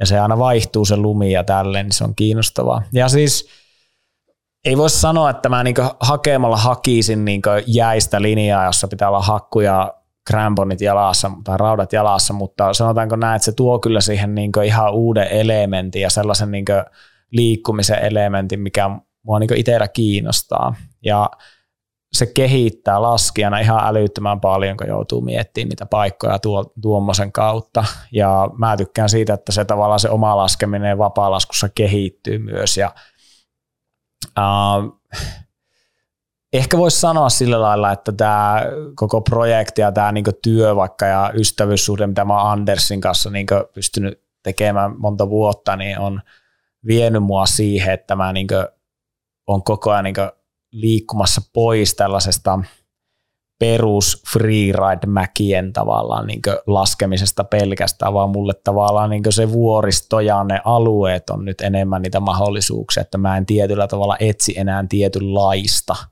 vaan mulla on tavallaan niin enemmän semmoinen olo, kun mä menen sinne laskemaan, että mä haluaisin, niin kuin, että mä katson sitä olosuhdetta, mikä vallitsee, ja sitten pitää, niin jos mietitään sitä aluetta tai sitä mäkeä, mitä haluaa laskea, niin siinä pitää olla joku tietynlainen calling, että vitsi, millaistahan se tuntuisi kiivetä ja millaistahan se tuntuisi laskea, niin sitten ollaan tavallaan aika lähellä jo sitä, että motivoidutaan siihen, että olisi kiva käydä koittamassa. Mm. Et se on kiinnostavaa. Se on, se on niinku sellaista kunnon makroterrainin kattomista nyt enemmän kuitenkin, että niinku ei enää pyöritä siinä niinku ihan peruspilo, pikku piloon päällä enää ja yritetä pyöriä pelkästään tai lasketaan jotain minigolf-linjaa, vaan siinä mietitään niinku alhaalta ylös saakka aika pitkiä mäkiä kuitenkin. Kyllä siis ainakin itse henkilökohtaisesti koen niin vapaa-laskun olevan parhaimmillaan silloin, kun niin oma, oma tuntemukseni on se, että se siivu on niin kuin pitkä. Se sopii se niin kuin tavalla, niin kuin laskutapana mun tyylille, niin mä oon aika iso kaveri, että mä oon myöskin semmoinen, että mulla on niin paljon jerkkua jaloissa, että mulla ei, ei niin pohjepumppu yllätä tai reisipumppu kesken mäen. Että sit kun saa työntää sen vaikka sanotaan 700 metriä tai, tai kilsan niin parhaimmillaan, niin se on, niin kuin, se on parasta. Se lumen ei tarvitse olla täydellistä, niin se saattaa olla niin kuin keskinkertainen lumi, mutta että saa työntää pitkän matkan, niin on niin kuin mulle tosi tärkeää. Mm. Ja tosiasiallisesti semmoisten mäkien löytäminen, missä sitten oikeasti saa sille vähän työntääkin, eikä vaan kruisailla, niin, niin, niin niitä ei sitten aika harvoille niille mennään ilman sit jotain niin kuin monimutkaista maastoa tai työkaluja tai, tai niin kuin mm. kompleksimpaa lähestymistä. Mm. Onko sulla jotain niin kuin kiipeilytaustaa tietyllä tavalla? Onko se niin kuin, kantapäin kautta voittoon niin sanotusti. Ei oo, siis mä oon lumilla, mm, mä, kiip- mä en kiipeile siis itse ollenkaan. Niin tarkoitan siis niinku siinä perspektiivistä, että onko se niinku, onko joku opettanut sulle, että miten ne kihvelit toimii vai niinku siinä, siinä sivussa? No niin siis kyllä me niin kävin, on parit kurssit käynyt ja sitten tuota, niin, ne perushommat opetellut sitä kautta, mutta sitten, että kyllä ne on siellä opeteltu ihan niin kantapään kautta. Mutta jo tosiaan, niin en me niinku kesäsi esimerkiksi kiipeile ollenkaan. Että mä jotenkin koitteni enemmän semmoisena scramblaajana kuitenkin. Niin, niin. että niin. tuota, no, niin meikä dikkaa juosta ja nakuttaa jotakin rinnettä ylös ja sitten jos tulee jyrkkää, niin mä yritän sen tuota, no, niin mennä jotenkin. Ja tälleen mä niin mietin, että aika, aika silleen harvoin kuitenkin niin kuin, niin laskemisessa joutuu mennä niin jyrkkään paikkaan, mm. että sitä ei mukaan pääsisi niin scrambläämällä ylös. Että se on tavallaan siihen, mihin mä oon sitä keskittynyt. Uh, Mutta se on tosi kiinnostavaa mun mielestä. Mä tykkään tosi paljon siitä aspektista ja se tuo siihen tosi paljon uutta niin puolta itselle. Ja uh, on se niin kuin, on tämä niin pohjoinen sen takia kyllä ihan niin parasta aluetta. Mm. Pystyy päästä tuommoisiin harrastamaan kyllä hyvin nyt kun sanoit, että et, et se tuntuu sulle niin kuin omimmalta, niin tätä, lopetetaan tämä riskilätinä ja tätä, mennään eteenpäin. Minua niin kuin hyvin paljon kiinnostaa ää, tyyli. Ja siitä mun mielestä puhutaan ihan liian, aivan liian harvoin, kun puhutaan laskemisesta. Ja, ja tässä tapauksessa puhuttiin jo vähän tuosta niin kuvauksellisista elementeistä ja siitä tavasta, miten niin erilaista matskua on tullut ulos, mutta mun mielestä on myöskin mielenkiintoista keskustella ihan niin siitä niin itse laskutyylistä. Ja tätä, mm, sulla on hyvin semmoinen, niin korjaa nyt jos oot eri mieltä, tämä on tämmöinen meikäläisen analyysi tätä Antti Autista. Sulla on hyvin semmoinen niin surffaava tyyli. Sä tykkäät laskea semmoisilla laudoilla, jotka on aika niin kuin, niin kuin hallittavissa ja niin kuin, sä teet paljon semmoista niin kuin leveätä, nopeata kurvaa. Onko se, onko se ollut tietoinen valinta? Onko se kehittänyt sun tyyliä johonkin tiettyyn suuntaan vai onko se vaan sieltä Ounosvaaran metsästä, kun paljon puita vastassa, niin... Se on varmaan se paippitausta. Ensinnäkin se on se paippitausta varmasti mulla, että kyllä mä niin yritän katsoa sitä, niitä laskuja aika paljon niin, että onko sillä jotain niin kuin pientä niin kuin pänkkiä tai kaarta, mitä olisi. Niin kuin, kyllähän se niin kuin lumilaudalla ihan parasta laskea niin, sellaisia juttuja. Siitähän tulee paras tunne. ja sitten tota, kyllä siinä se on, että mä oon tavallaan tosi paljon, niin kuin mä oon fiilistellyt, niin kuin, no mä tykkäsin tosi paljon Craig Kellin tyylistä ja sitten Terjen tyylistä ja Nikolas Müllerin tyylistä ja näiden laskijoita, joilla on tämmöinen paippitausta kaikilla ja niistä niin kuin näkee sen niin kuin maaston lukemisen ja flown siinä laskussa, niin siihen se mulla on aika paljon niin kuin perustunut se, miten mä lasken, että ne on ollut niin itselle semmoisia isoja idoleita, kun mä oon katsonut niin laskemista. Mutta sitten niin näiden vuorihommien kanssa niin on joutunut päästään irti siitä, että alkanut tajua se, että vitsi, että mulla ei pysy tyyli kasassa ja se on tosi paha fiilis itselle, kun näkee niitä jotain videoklippejä tai jotain, että tämä on ihan hirveän näköistä tämä mun laske, mutta en mä voinut laskea tota yhtään paremmin, että tuota, no, niin jos mä olisin päästänyt sen käännöksen sinne pitkälle ja näin, niin mä olisin tullut perseelläni alas ton rinteen. Mm. Onko on, se niinku tyyli semmoinen asia, joka kehittyy edelleen onko sulla jotain semmoista päämäärää, että sä haluaisit olla vielä surffaamampi tai, tai, tai, onko se semmoista hiittiä, että pitäisi saada niin mennä luoti suoraan alas? No ei mulla oikeastaan ikinä ollut semmoista, mun pitää lataa täysillä, mutta mulla on aina ollut semmoinen olo, että jos on tosi hyvät olosuhteet, niin mä haluaisin niin laskea hyvällä flowlla vauhdikkaasti. Se on mun mielestä aina parhaan näköistä laskemista, koska siitä välittyy se laskijan sielu kaikista parhaiten ainakin omasta mielestä, että se, että se on hallittua, vauhdikasta tekemistä, niin on kaikista parasta, koska siitä tavallaan välittyy se, mistä lumilautailussa mun mielestä on kyse, että tavallaan sulla on niin mahtava kontrolli siihen tekemiseen, mitä sä teet. Ja sitähän sitä niin aina haaveilee niissä laskuissa, että oot sä mettässä, niin sä katsot jonkun linjan ja ne käännökset ja joku hyppy osuu hyvin yhteen tai lasket jonkun kurun tai linja ja sä oot miettinyt, että miten sä teet ne käännökset sinne.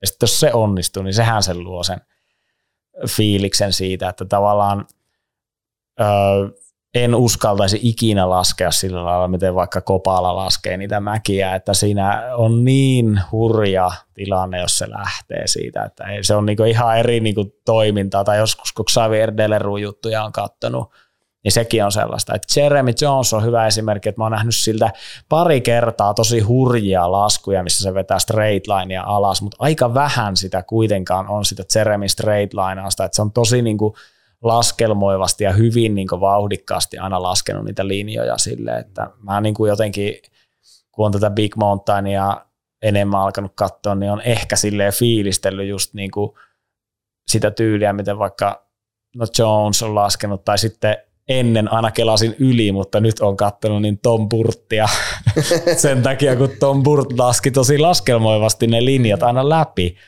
Ja sitten jos ne olosuhteet on haastavat, niin se vaatii tosi paljon sitä semmoista, niin kuin, että okei, meikä vetää vähän niin kuin pakkia tässä, mutta miten mä voin laskea tässä smoothisti ja sen näköisesti kuitenkin, että tämä niin kuin toimii tämä mun to- homma. Niin se on niin kuin mulle sellainen niin kuin ehkä semmoinen – se on kiinnostavaa mun mielestä.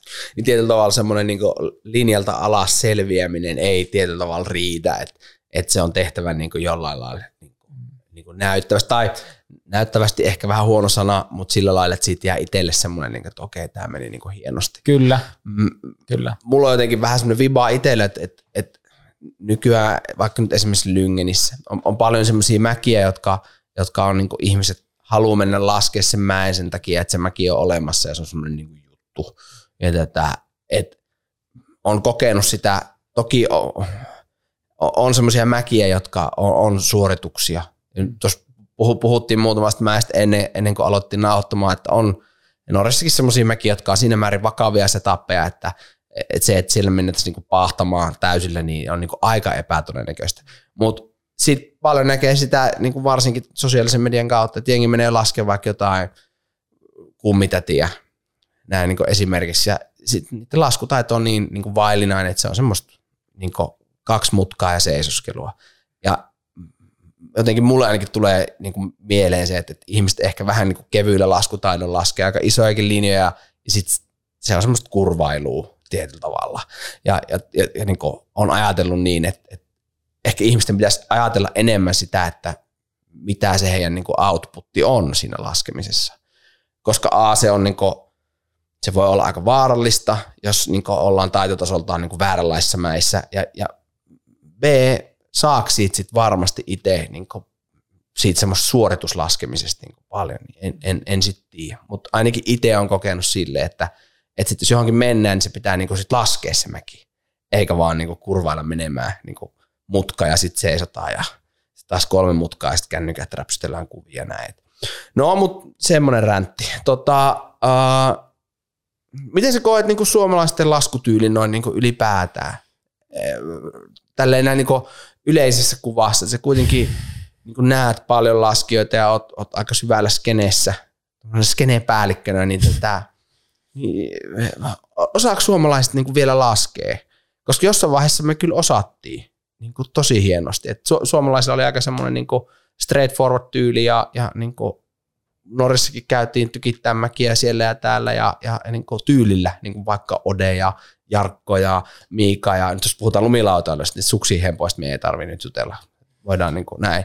Niin missä me niin kuin nyt mennään vapaalaskutyylin näkökulmasta? No mun mielestä kyllä Suomessa kaikki jengi, jotka niin laskee, niin osaa laskea ja hyvällä tyylillä. Että mä ehkä jotenkin sille itse ajattelen sitä silleen, että, että ihmiset, jotka niin sitä lajia alkaa oikeasti niin harrastamaan siitä, että ne ei ole laskenut vaikka niillä peruslaskutatsia ja ne lähtee vuorille laskemaan, niin heidän tyylihän ei missään nimessä pysty olemaan samalla tasolla kuin semmoisen, joka sitten on niin kuin laskenut rinnettä ja keskuksessa paljon, koska siellä niin oppii sen kanttilaskemisen ja kaikki tällaiset, että että henkilöt, joiden kanssa uudet tyypit, kenen kanssa itse on laskenut vaikka suomalaisten, niin kyllä ne niin kaikki tosi taitavia niin lumilautailijoita olleet. Ja ehkä sillä lailla, niin kuin, ehkä se sellainen, niin kuin mitä itsellä tulee mieleen, niin kuin jos ajatellaan suomalaista niin vapaa-laskua ja splitboardausta ja tälleen näin, niin on ehkä se, että että vapaalaskua kuitenkin aina niin käsitellään sellaisena ajatuksena, että se on niin kuin, että siellä retkeillään ja sitten kruisitaan joku kiva mäkiala. Se on aika semmoinen perusajatus Suomessa ja sehän on sitä. Mutta sitten tavallaan, että jos me mennään vähän isommille mäille, niin se ensimmäinen reissuhan on sinne varmasti kaikille se, että wow, vitsi, tämä on iso tämä mäki, tämä kestää ihan hullun kauan, kun mä pääsen tänne päälle että onpa tämä iso duuni mulle ja sitten sieltä saa hyvällä lumella sen kokemuksen, että sä voit vaikka mennä ihan vitsi löysillä ranteilla mm. vaan laskea se alas ja se on maailman. Ei siinä niin ole mun mielestä, se on mun mielestä ihan mahtavaa, se on se ekaan kokemuksen väärti, mutta sen jälkeen tavallaan, kun sen on saanut sen kokemuksen, niin silloin tavallaan mun mielestä sellainen vapaalasku niin kuin matka vasta niin kuin periaatteessa alkaa ihmisille ehkä, joita se kiinnostaa, koska jos niitä oikeasti alkaa kiinnostaa se, niin sitten alkaa niin kuin panostaa siihen kuntoon, joka loppujen lopuksi tulee määrittämään sen, että millä tyylillä sä lasket ja kuinka vahvasti sä lasket sieltä. Että vapaalasku on kuitenkin, mun näkemys on siinä se, että jos ajatellaan Norjaan tai Ruotsiin tai tuonne menemistä, niin se on lähtökohtaisesti niin aerobista endurance-urheilua, huomattavasti enemmän kuin itse niin kuin, sitten tämmöistä niin nopea sykkeistä tuota, no, niin tykittelyä. Mm. Että tuota, no, niin se, että kuinka hyvässä kunnossa sä oot siellä päällä ja kuinka vahva sä oot, niin tulee määrittämään tosi paljon sitä, että kuinka hyvällä tyylillä tai kuinka niin kuin sulavasti sä pystyt laskemaan sieltä alas. Et siihen mie niin yritän itse aina miettiä sitä asiaa silleen, että tavallaan, että jos mulla alkaa niin kuin paikat kolottaan topissa ja mulle ei niin tunnu hyvältä, niin silloin mä en laske hirveän hyvän näköisesti sieltä. Tota, täytyy sanoa, että varmaan ehkä ensimmäisen kertaa, kun me on kohdattu tällä Rovaniemellä, niin on totta, mulla oli silloin kasitonniprojekti käynnissä, mä kannoin reppua estää sitä mäkeä ja tätä, säkin sangen aktiivisesti harrastaa tätä sulamaan aikaan tätä ylämäkeilyä mm. Ounasvaaralla. Niin että, ja me on varmaan, että se ihan ensimmäisen kerran törmätty siis sillä lailla, että mä oon raahannut reppua ja sä oot ollut tätä takun kanssa Joo. Meidän sitä samaa Toto Ylämäkeä. Joo, tätä. se on tullut hinka. Joo, se, me joskus laskisin, että mä menin sen yhden kevään aikana aika monta sataa kertaa se, että niin aika hyvin tiesin, missä kivet ja kepit siellä on. Mutta silleen se toimii. Mm. Sitten kun tarpeeksi paljon tekee hauiskääntöä, niin hauis kasvaa. Et. Kyllä. Kyllä se on niinku itselle ollut tosi niinku iso niinku se, se on, no se on sopii mulle tosi hyvin. Mä olen siis niinku harrastanut tosi paljon tämmöistä niinku, no urheilua muutenkin niin jostain viisivuotiaasta saakka, niin se on niin sopii mun niin luonteelle tosi hyvin, että senkin takia mä tykkään niin tosi paljon niin vapaa-laskun tuosta splitti-aspektista senkin takia, että siinä on sitä niin aerobista puolta niin paljon, mutta että niin kuin, kyllä se kesä niin kuin on itselle tosi tärkeää aikaa siinä, että tuota, yleensä mä niissä treeneissä, kun mä käyn vaikka Totolla tai tuolla, niin keksin ne kaikki parhaat projektitkin, kun silloin on aikaa miettiä. Autopilotti päällä niin sanotusti. Niin, niin, se on kiinnostavaa ja en tiedä, siis onko se vaan, niin kuin, että kun on tulossa vanhemmaksi, niin tuntuu, että kaikilla kavereillakin niin sykerajat tuntuu kiinnostavaa enemmän kuin trikit. Se varmaan voi johtua siitä, että kun ei mennä paikat kestää, mutta ja sitten hehkutellaan, että vitsi, että meikä veteli tuolla Zone kolmosella viisi tuntia. Vitsi, mä että no ei se välttämättä ole kauhean hyvä, että se on aika korkealla. Kuulostaa vaaralliselta. tuota, onks, oliko Antti Autti tätä silloin niin kilpauraa aikaan niin tätä niin enemmän semmoinen laskija, joka sattui kilpailemaan, ja, vai oliko se jo niin urheilija jo silloin, että oliko niin tämmöistä rakenteellista ää, treenaamista, muuten kuin siis nyt niin kuin paipihankaamista tai hyppyjen tekemistä, mutta niin kuin kuntosalia ja mä olen ymmärtänyt, että ihan niin kuin ohjelman kanssa sitä treenataan niin sanotusti teikäläisinkin maailmassa, että kesäkaudella on harjoitusohjelma ja siinä on tietyt tavoitteet ja siihen niin kuin pyritään pääsemään. Että. Kyllä, kyllä me niin ihan kisaura alusta saakka niin tähän päivään saakka niin joka kesä treenannut tiettyjä asioita ja se kuuluu niin meidän elämäntapaan. Se on osa niin sitä mun ajattelumaailmaa. Että. Onko sulla ihan valmentaja tai jotain vai onko se niin kuin... No, uh, no silloin kisa-aikana niin meillä oli aluksi niin maajoukkueen mm. kautta oli sitä ja näin ja tälleen, mutta sanotaanko näin, että en mä niin vaikka jos ajatellaan niin tuommoista kokonaisvaltaista niin hyvinvointia ja kuntoa, niin en mä ollut kisa-aikana ikinä niin hyvässä kunnossa kuin mä niin nyt vaikka ollut viimeiset vuodet. Että nyt me on niin täällä systemaattisesti niin kuin treenaa aina kesäisin ja syksyisin niin kuin, ja vaikka joka viikko, niin mulla on kaverilla tuolla niin semmoinen sali, jossa se sitten treenauttaa mua kerran tai kaksi viikossa niin fysiojuttuja ja sitten fysiikkajuttuja ja sitten mä niin itse omatoimisesti treenaan muuten siihen.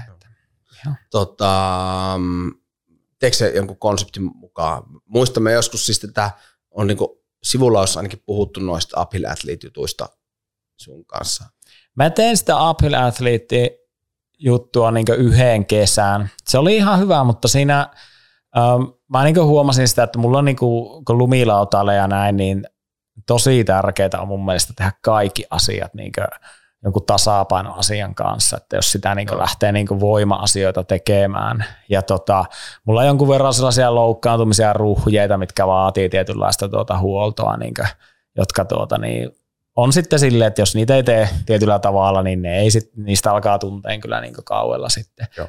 Mutta että niin kuin, voi vaikka niin silleen ajatella, että öö, mä jotenkin asetan itselleni aina sellaisen, että mun pitää jaksaa viisi päivää kauessa tuota, no jos on viisi päivää putkea aurinkoa, niin kyllä se tonni 500 verttiä pitää viisi päivää putkeen mennä ja tuota, no, niin pitäisi olla pään kunnossa ja laskumeningin kunnossa. Jos mä jaksan sitä tehdä näin, niin sitten mä koen, että mä oon niin tähän niin pohjoisen alueen näille linjoille niin ihan hyvässä kunnossa. Enough, niin, niin omassa, omasta mielestäni. Ja tota, niitä on ihan hyvä silleen miettiä, että koska niitä on tullut niitä hetkiä, kun on huomannut jonakin päivänä, että ei vitsi, me ei pysty tekemään mitään, että mä oon niin huonossa kunnossa ja sitten on mahtava keli, meikä ei jaksa. Niin kyllä siinä tulee itsellä sellainen olo, että, että jos mä haluan tehdä tätä mun työkseni, niin, niin ei mulla voi olla sellaista päivää täällä tästä. Se on.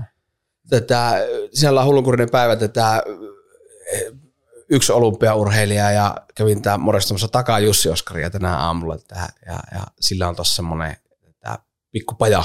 En, en, en, tiedä, tunnetko Jussi Oskaria, Joo, mutta, tätä, mutta tätä hän porrikrossia laski. Joo, ja, kyllä. Pari kertaa, kerran kahdesti olympialaisissa tätä tunnetaan muuta kautta, mutta tätä just käytiin sen, siellä, sillä on semmoinen uusi niin kuin tämmöinen fysioterapian valmennus meistä tossa ja tätä vähän juteltiin siitä, että millaista se niin haluaa tehdä ja sitten se jotenkin sanoi, että niin, että voisin sitä niin kuin, niin kuin treenata siis myöskin niin kuin semmoisella perspektiivillä, että, että huolehditaan näistä ongelmista ennen kuin ne tulee. Tai, tai et, et, et, ei vasta sitten kun loukkaannuta, niin aloita kuntouttamaan, vaan niin kuin omalla tavallaan tunnistaisi niitä heikkouksia. Ja hän kuulostaa juurikin siltä ajattelulta vähän niin kuin samaa, mitä Jääkkikin sanoi. Uh, no, mutta se siitä, että um, ennen kuin meiltä loppuu muistikortista tilaa, niin, niin eh, minun mielestä nykyään ei Antti Auttia voi podcastiin kutsua vieraksi ilman, että puhutaan vähän tätä myöskin tämmöisestä niin kuin skeneen palvelusta ja kulttuurituottaja mediamoguli Antti Autista. No nyt, nyt oli vähän pikkusen ehkä väritettyä, mutta tätä jätkä puhailee muun muassa tätä semmoista tätä laskutapahtua Arctic Weekend ja tätä, sit sulla on, on niin muitakin tämmöisiä tätä esimerkiksi juniorsi-hommaa ollut tuolla pyhällä ja niin poispäin. Ja tätä, miten tämmöisiä on päädytty?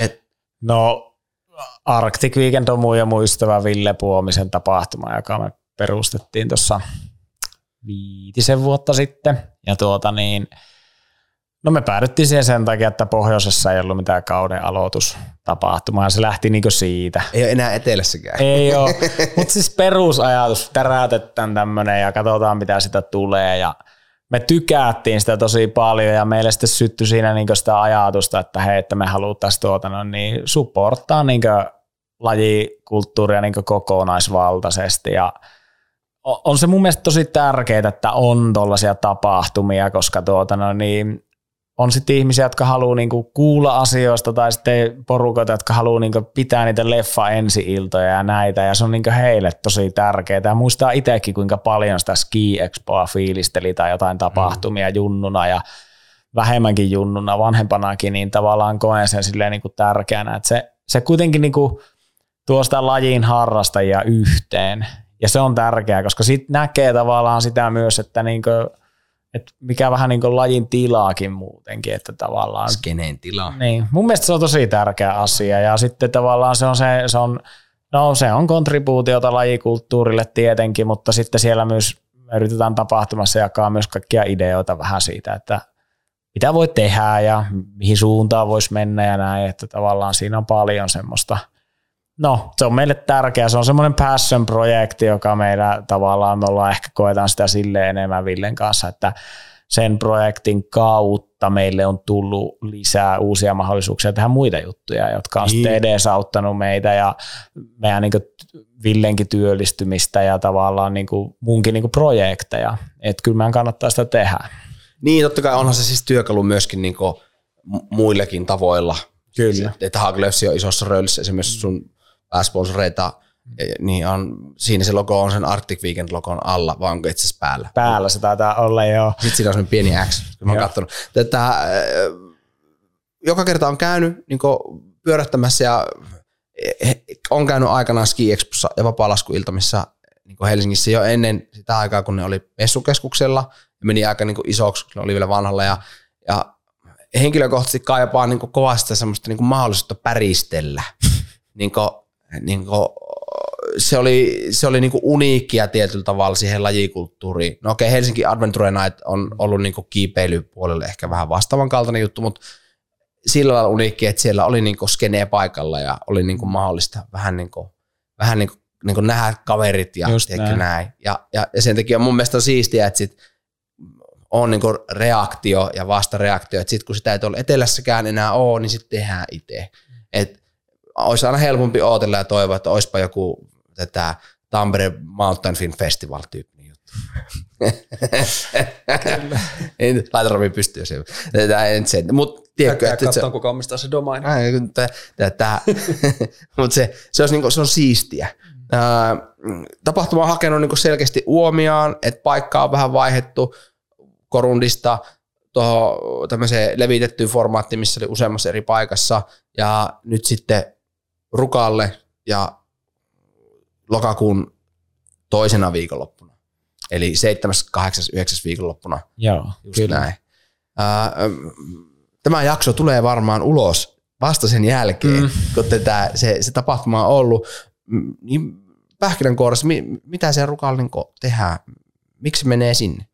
No se menee sinne sen takia, että me ollaan joutu etsiin täällä Rovaniemellä niin paljon sitä paikkaa, että miten me saadaan se toimii täällä silleen niin kuin me haluttaisiin. Ja se ei vaan onnistunut täällä silleen. Ja ihan niin kuin totta puhuakseni, niin mun fiilis on se, että laskulajikulttuuria yleensäkin, niin täällä ei kauhean paljon kuitenkaan niin arvosteta tässä kaupungissa verrattuna siihen, että minkälaiset perinteet vaikka Rukaalla on ja näin. Ja se on niin kuin meille äh, oli tosi niin kuin hieno mahdollisuus, että he sieltä otti meihin yhteyttä, että me halutaan, että te tuotte sen tapahtumaan, että siinä on potentiaalia. Me oltiin, että no kyllä me sen voidaan lähteä tekemään, mutta se päätös ei ollut helppo johtuen siitä, että me ollaan kuitenkin kumpikin rovaniemeläisiä ja me mietittiin, että miten se täällä voidaan tehdä, mutta täällä ei oikein ole tapahtumaa paikkaa, eikä niin sitä fasiliteetit vaan niin loppuu kesken. Se on niin jäähalli tai messukeskustyyppinen niin vaihtoehdot on täällä sitten niin niin, ja me halutaan, että jengi pääsee laskeen. Se on ihan super tärkeää, että porukka pääsee laskeen. Se on tavallaan niin ihmisille, jotka vaikka haluaa tukea niin me brändit ja nuokin niin meidän tapahtumaa, niin voiko olla parempaa kuin mennä niin kauan ekoille käännöksille ja niin tarjota sitä uutta gearia jengille testiin myös esimerkiksi, niin sekin on niin hyvä. Ja on siinä niin erilainen ajatus kuitenkin sille, että fiilistellään tulevaa kautta, jos pääset laskemaan oikeasti. Niin on se siisti niin kuin käydä mäessä ja saunassa kavereiden kanssa ja sitten tulla vielä iltamiin ja näin, niin kyllä se niin kuin mun mielestä on sellainen, mitä, mihin me niin kuin pyritään ja rukaa tulee olemaan niin kuin meillä nyt ensimmäinen vuosi siellä, niin varmasti jotkut asiat tulee hakemaan paikkaansa, mutta tavallaan me tullaan kyllä, meillä on kyllä ihan hyvät pläänit siitä, että me tullaan olemaan niin kuin illat pisteessä ja vähän muissakin mestoissa siellä, mutta sitten me tehdään sinne niin kuin se tulee Suomen isoin test center ja semmoinen niin vähän kylämäinen systeemi sinne tuota Saaruan puolelle ja sitten siellä on kaikkia sessareita ja workshoppeja aika monelle eri lajiharrastajille, niin se on niin sinänsä ihan Kontsahan siinä kulkee yli. Kyllä. Et sehän on sinällään niin näppärä, että et ei tarvitse liikkuminen sen alueen sisällä on, mm. on aika Kyllä. Tai ei se ole, ei se ole silleen, niin kuin ajattelee, että sitä intohimoista lajia aina tehdään kuitenkin aluksi, että sä lähdet kuitenkin vähän enemmän silleen niin tekemään näitä juttuja, aina, tai aina itse on lähtenyt, että tämä olisi niin siisti juttu ja prokkis, lähdetään duunaan, katsotaan mitä sitä tulee, niin kyllä me niin nyt ollaan siinä tilanteessa, että me viisi vuotta ollaan tehty sitä ja oltiin silleen, että että se on joko tai, että nyt lähdetään oikeasti duunaamaan tätä niin sitten uudella mm. tavalla ja hyvin, niin kyllä me ollaan tosi innoissaan sinne menossa sitä tekee sitä. Niin omalla tavallaan, kyllähän niin etelässäkin vapaalasku iltamat ja muut, niin, niin loppuviimein ne on, oli aika pitkälti kiinni siitä, että ne aika pieni ryhmä ihmisiä, niin sitten kuitenkin niin ponnisti kasaan. Mm. Ja oli ikään kuin se primusmoottori varmaan muukkona nyt niin päällimmäisenä, niin korjatkaa, jos nyt olette eri mieltä tai on väärässä, mutta että, että sit, jos yhden niin porukan intohimo omalla tavallaan loppuu, niin sit se aika nopeasti on siinä. Kyllä. Että toivottavasti saadaan niin kuin, tapahtumakulttuurin Suomessa myöskin jatkumoa, joka olisi, niin kuin,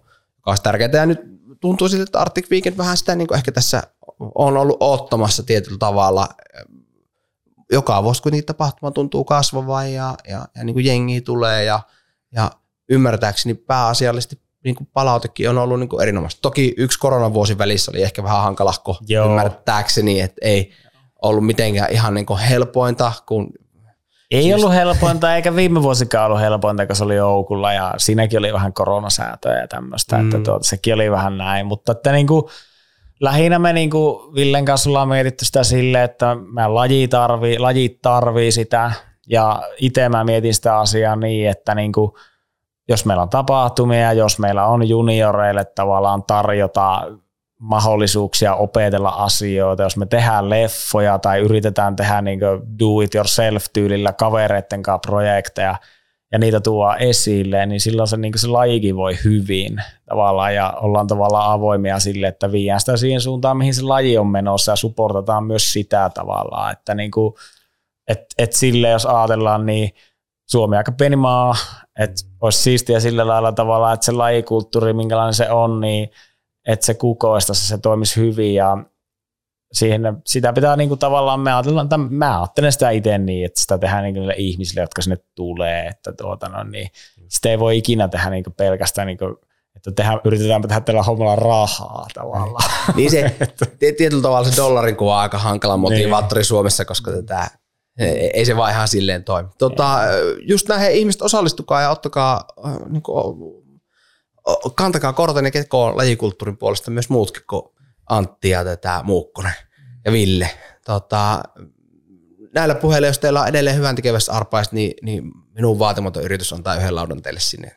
Tätä laitetaan, kaikki kantaa o- oma osuutensa näihin hommiin. Kyllä. Tätä, um, meillä alkaa varmaan muistikortista pikkuhiljaa loppua aika.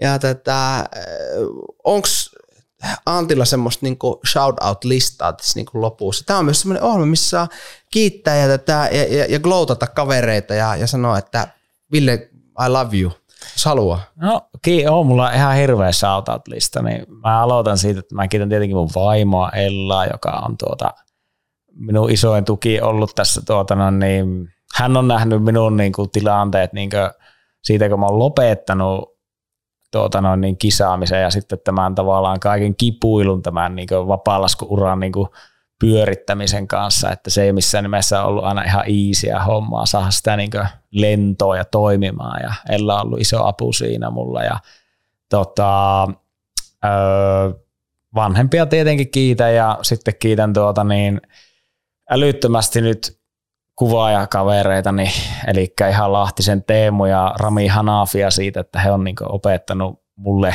perusteet ja supportanut mua silloin, kun meikä on niin opetellut tosi paljon näitä juttuja ja dokumentoinut sitä ja edelleenkin ollaan hyvissä yhteyksissä. Ja sitten kiitän Jaakko Postia ja Mikko-Pekka Karlinia ja tuota, niin Joonas Mattilaa tästä tuota, niin Arctic Linesista ja sitten – Vilhusen Simoa ja Kennillä Iisakkia tietenkin tosi paljon tuosta noin niin, että ovat olleet meikälle hyvänä tämmöisenä niin tukena näissä muissa projekteissa myös ja ikää paljon tästä taiteellisesta lähestymisestä näihin projekteihin. Ja sitten on paljon laskukavereita. Hasti Miikka varmasti eniten, tuota, no niin, kenen kanssa edelleenkin on tuota, no niin, Miikalle kiitokset, että saadaan olla muuten tällä he, heidän Joo. pajalla tästä tää, tällä nurkissa pyörimässä. Että kiitos vaan Miikalle.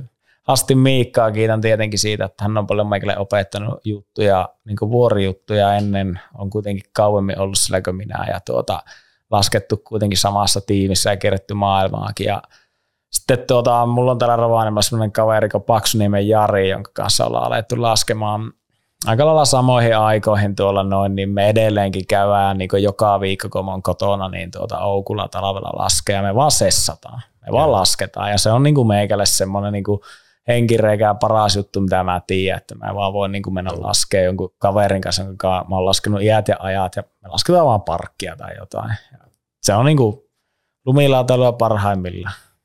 Ne on, siinä on ihan hyvä crew, ketä on kiitetty ja kaikki muut, niin sori jos en muistanut. Niin, just näin. Tota, tämä oli tämänkertainen vuorikasti ja tuota, toivottavasti talvi on luminen ja tätä mäet turvallisia ja päätökset oikeita ja mitä näitä oli.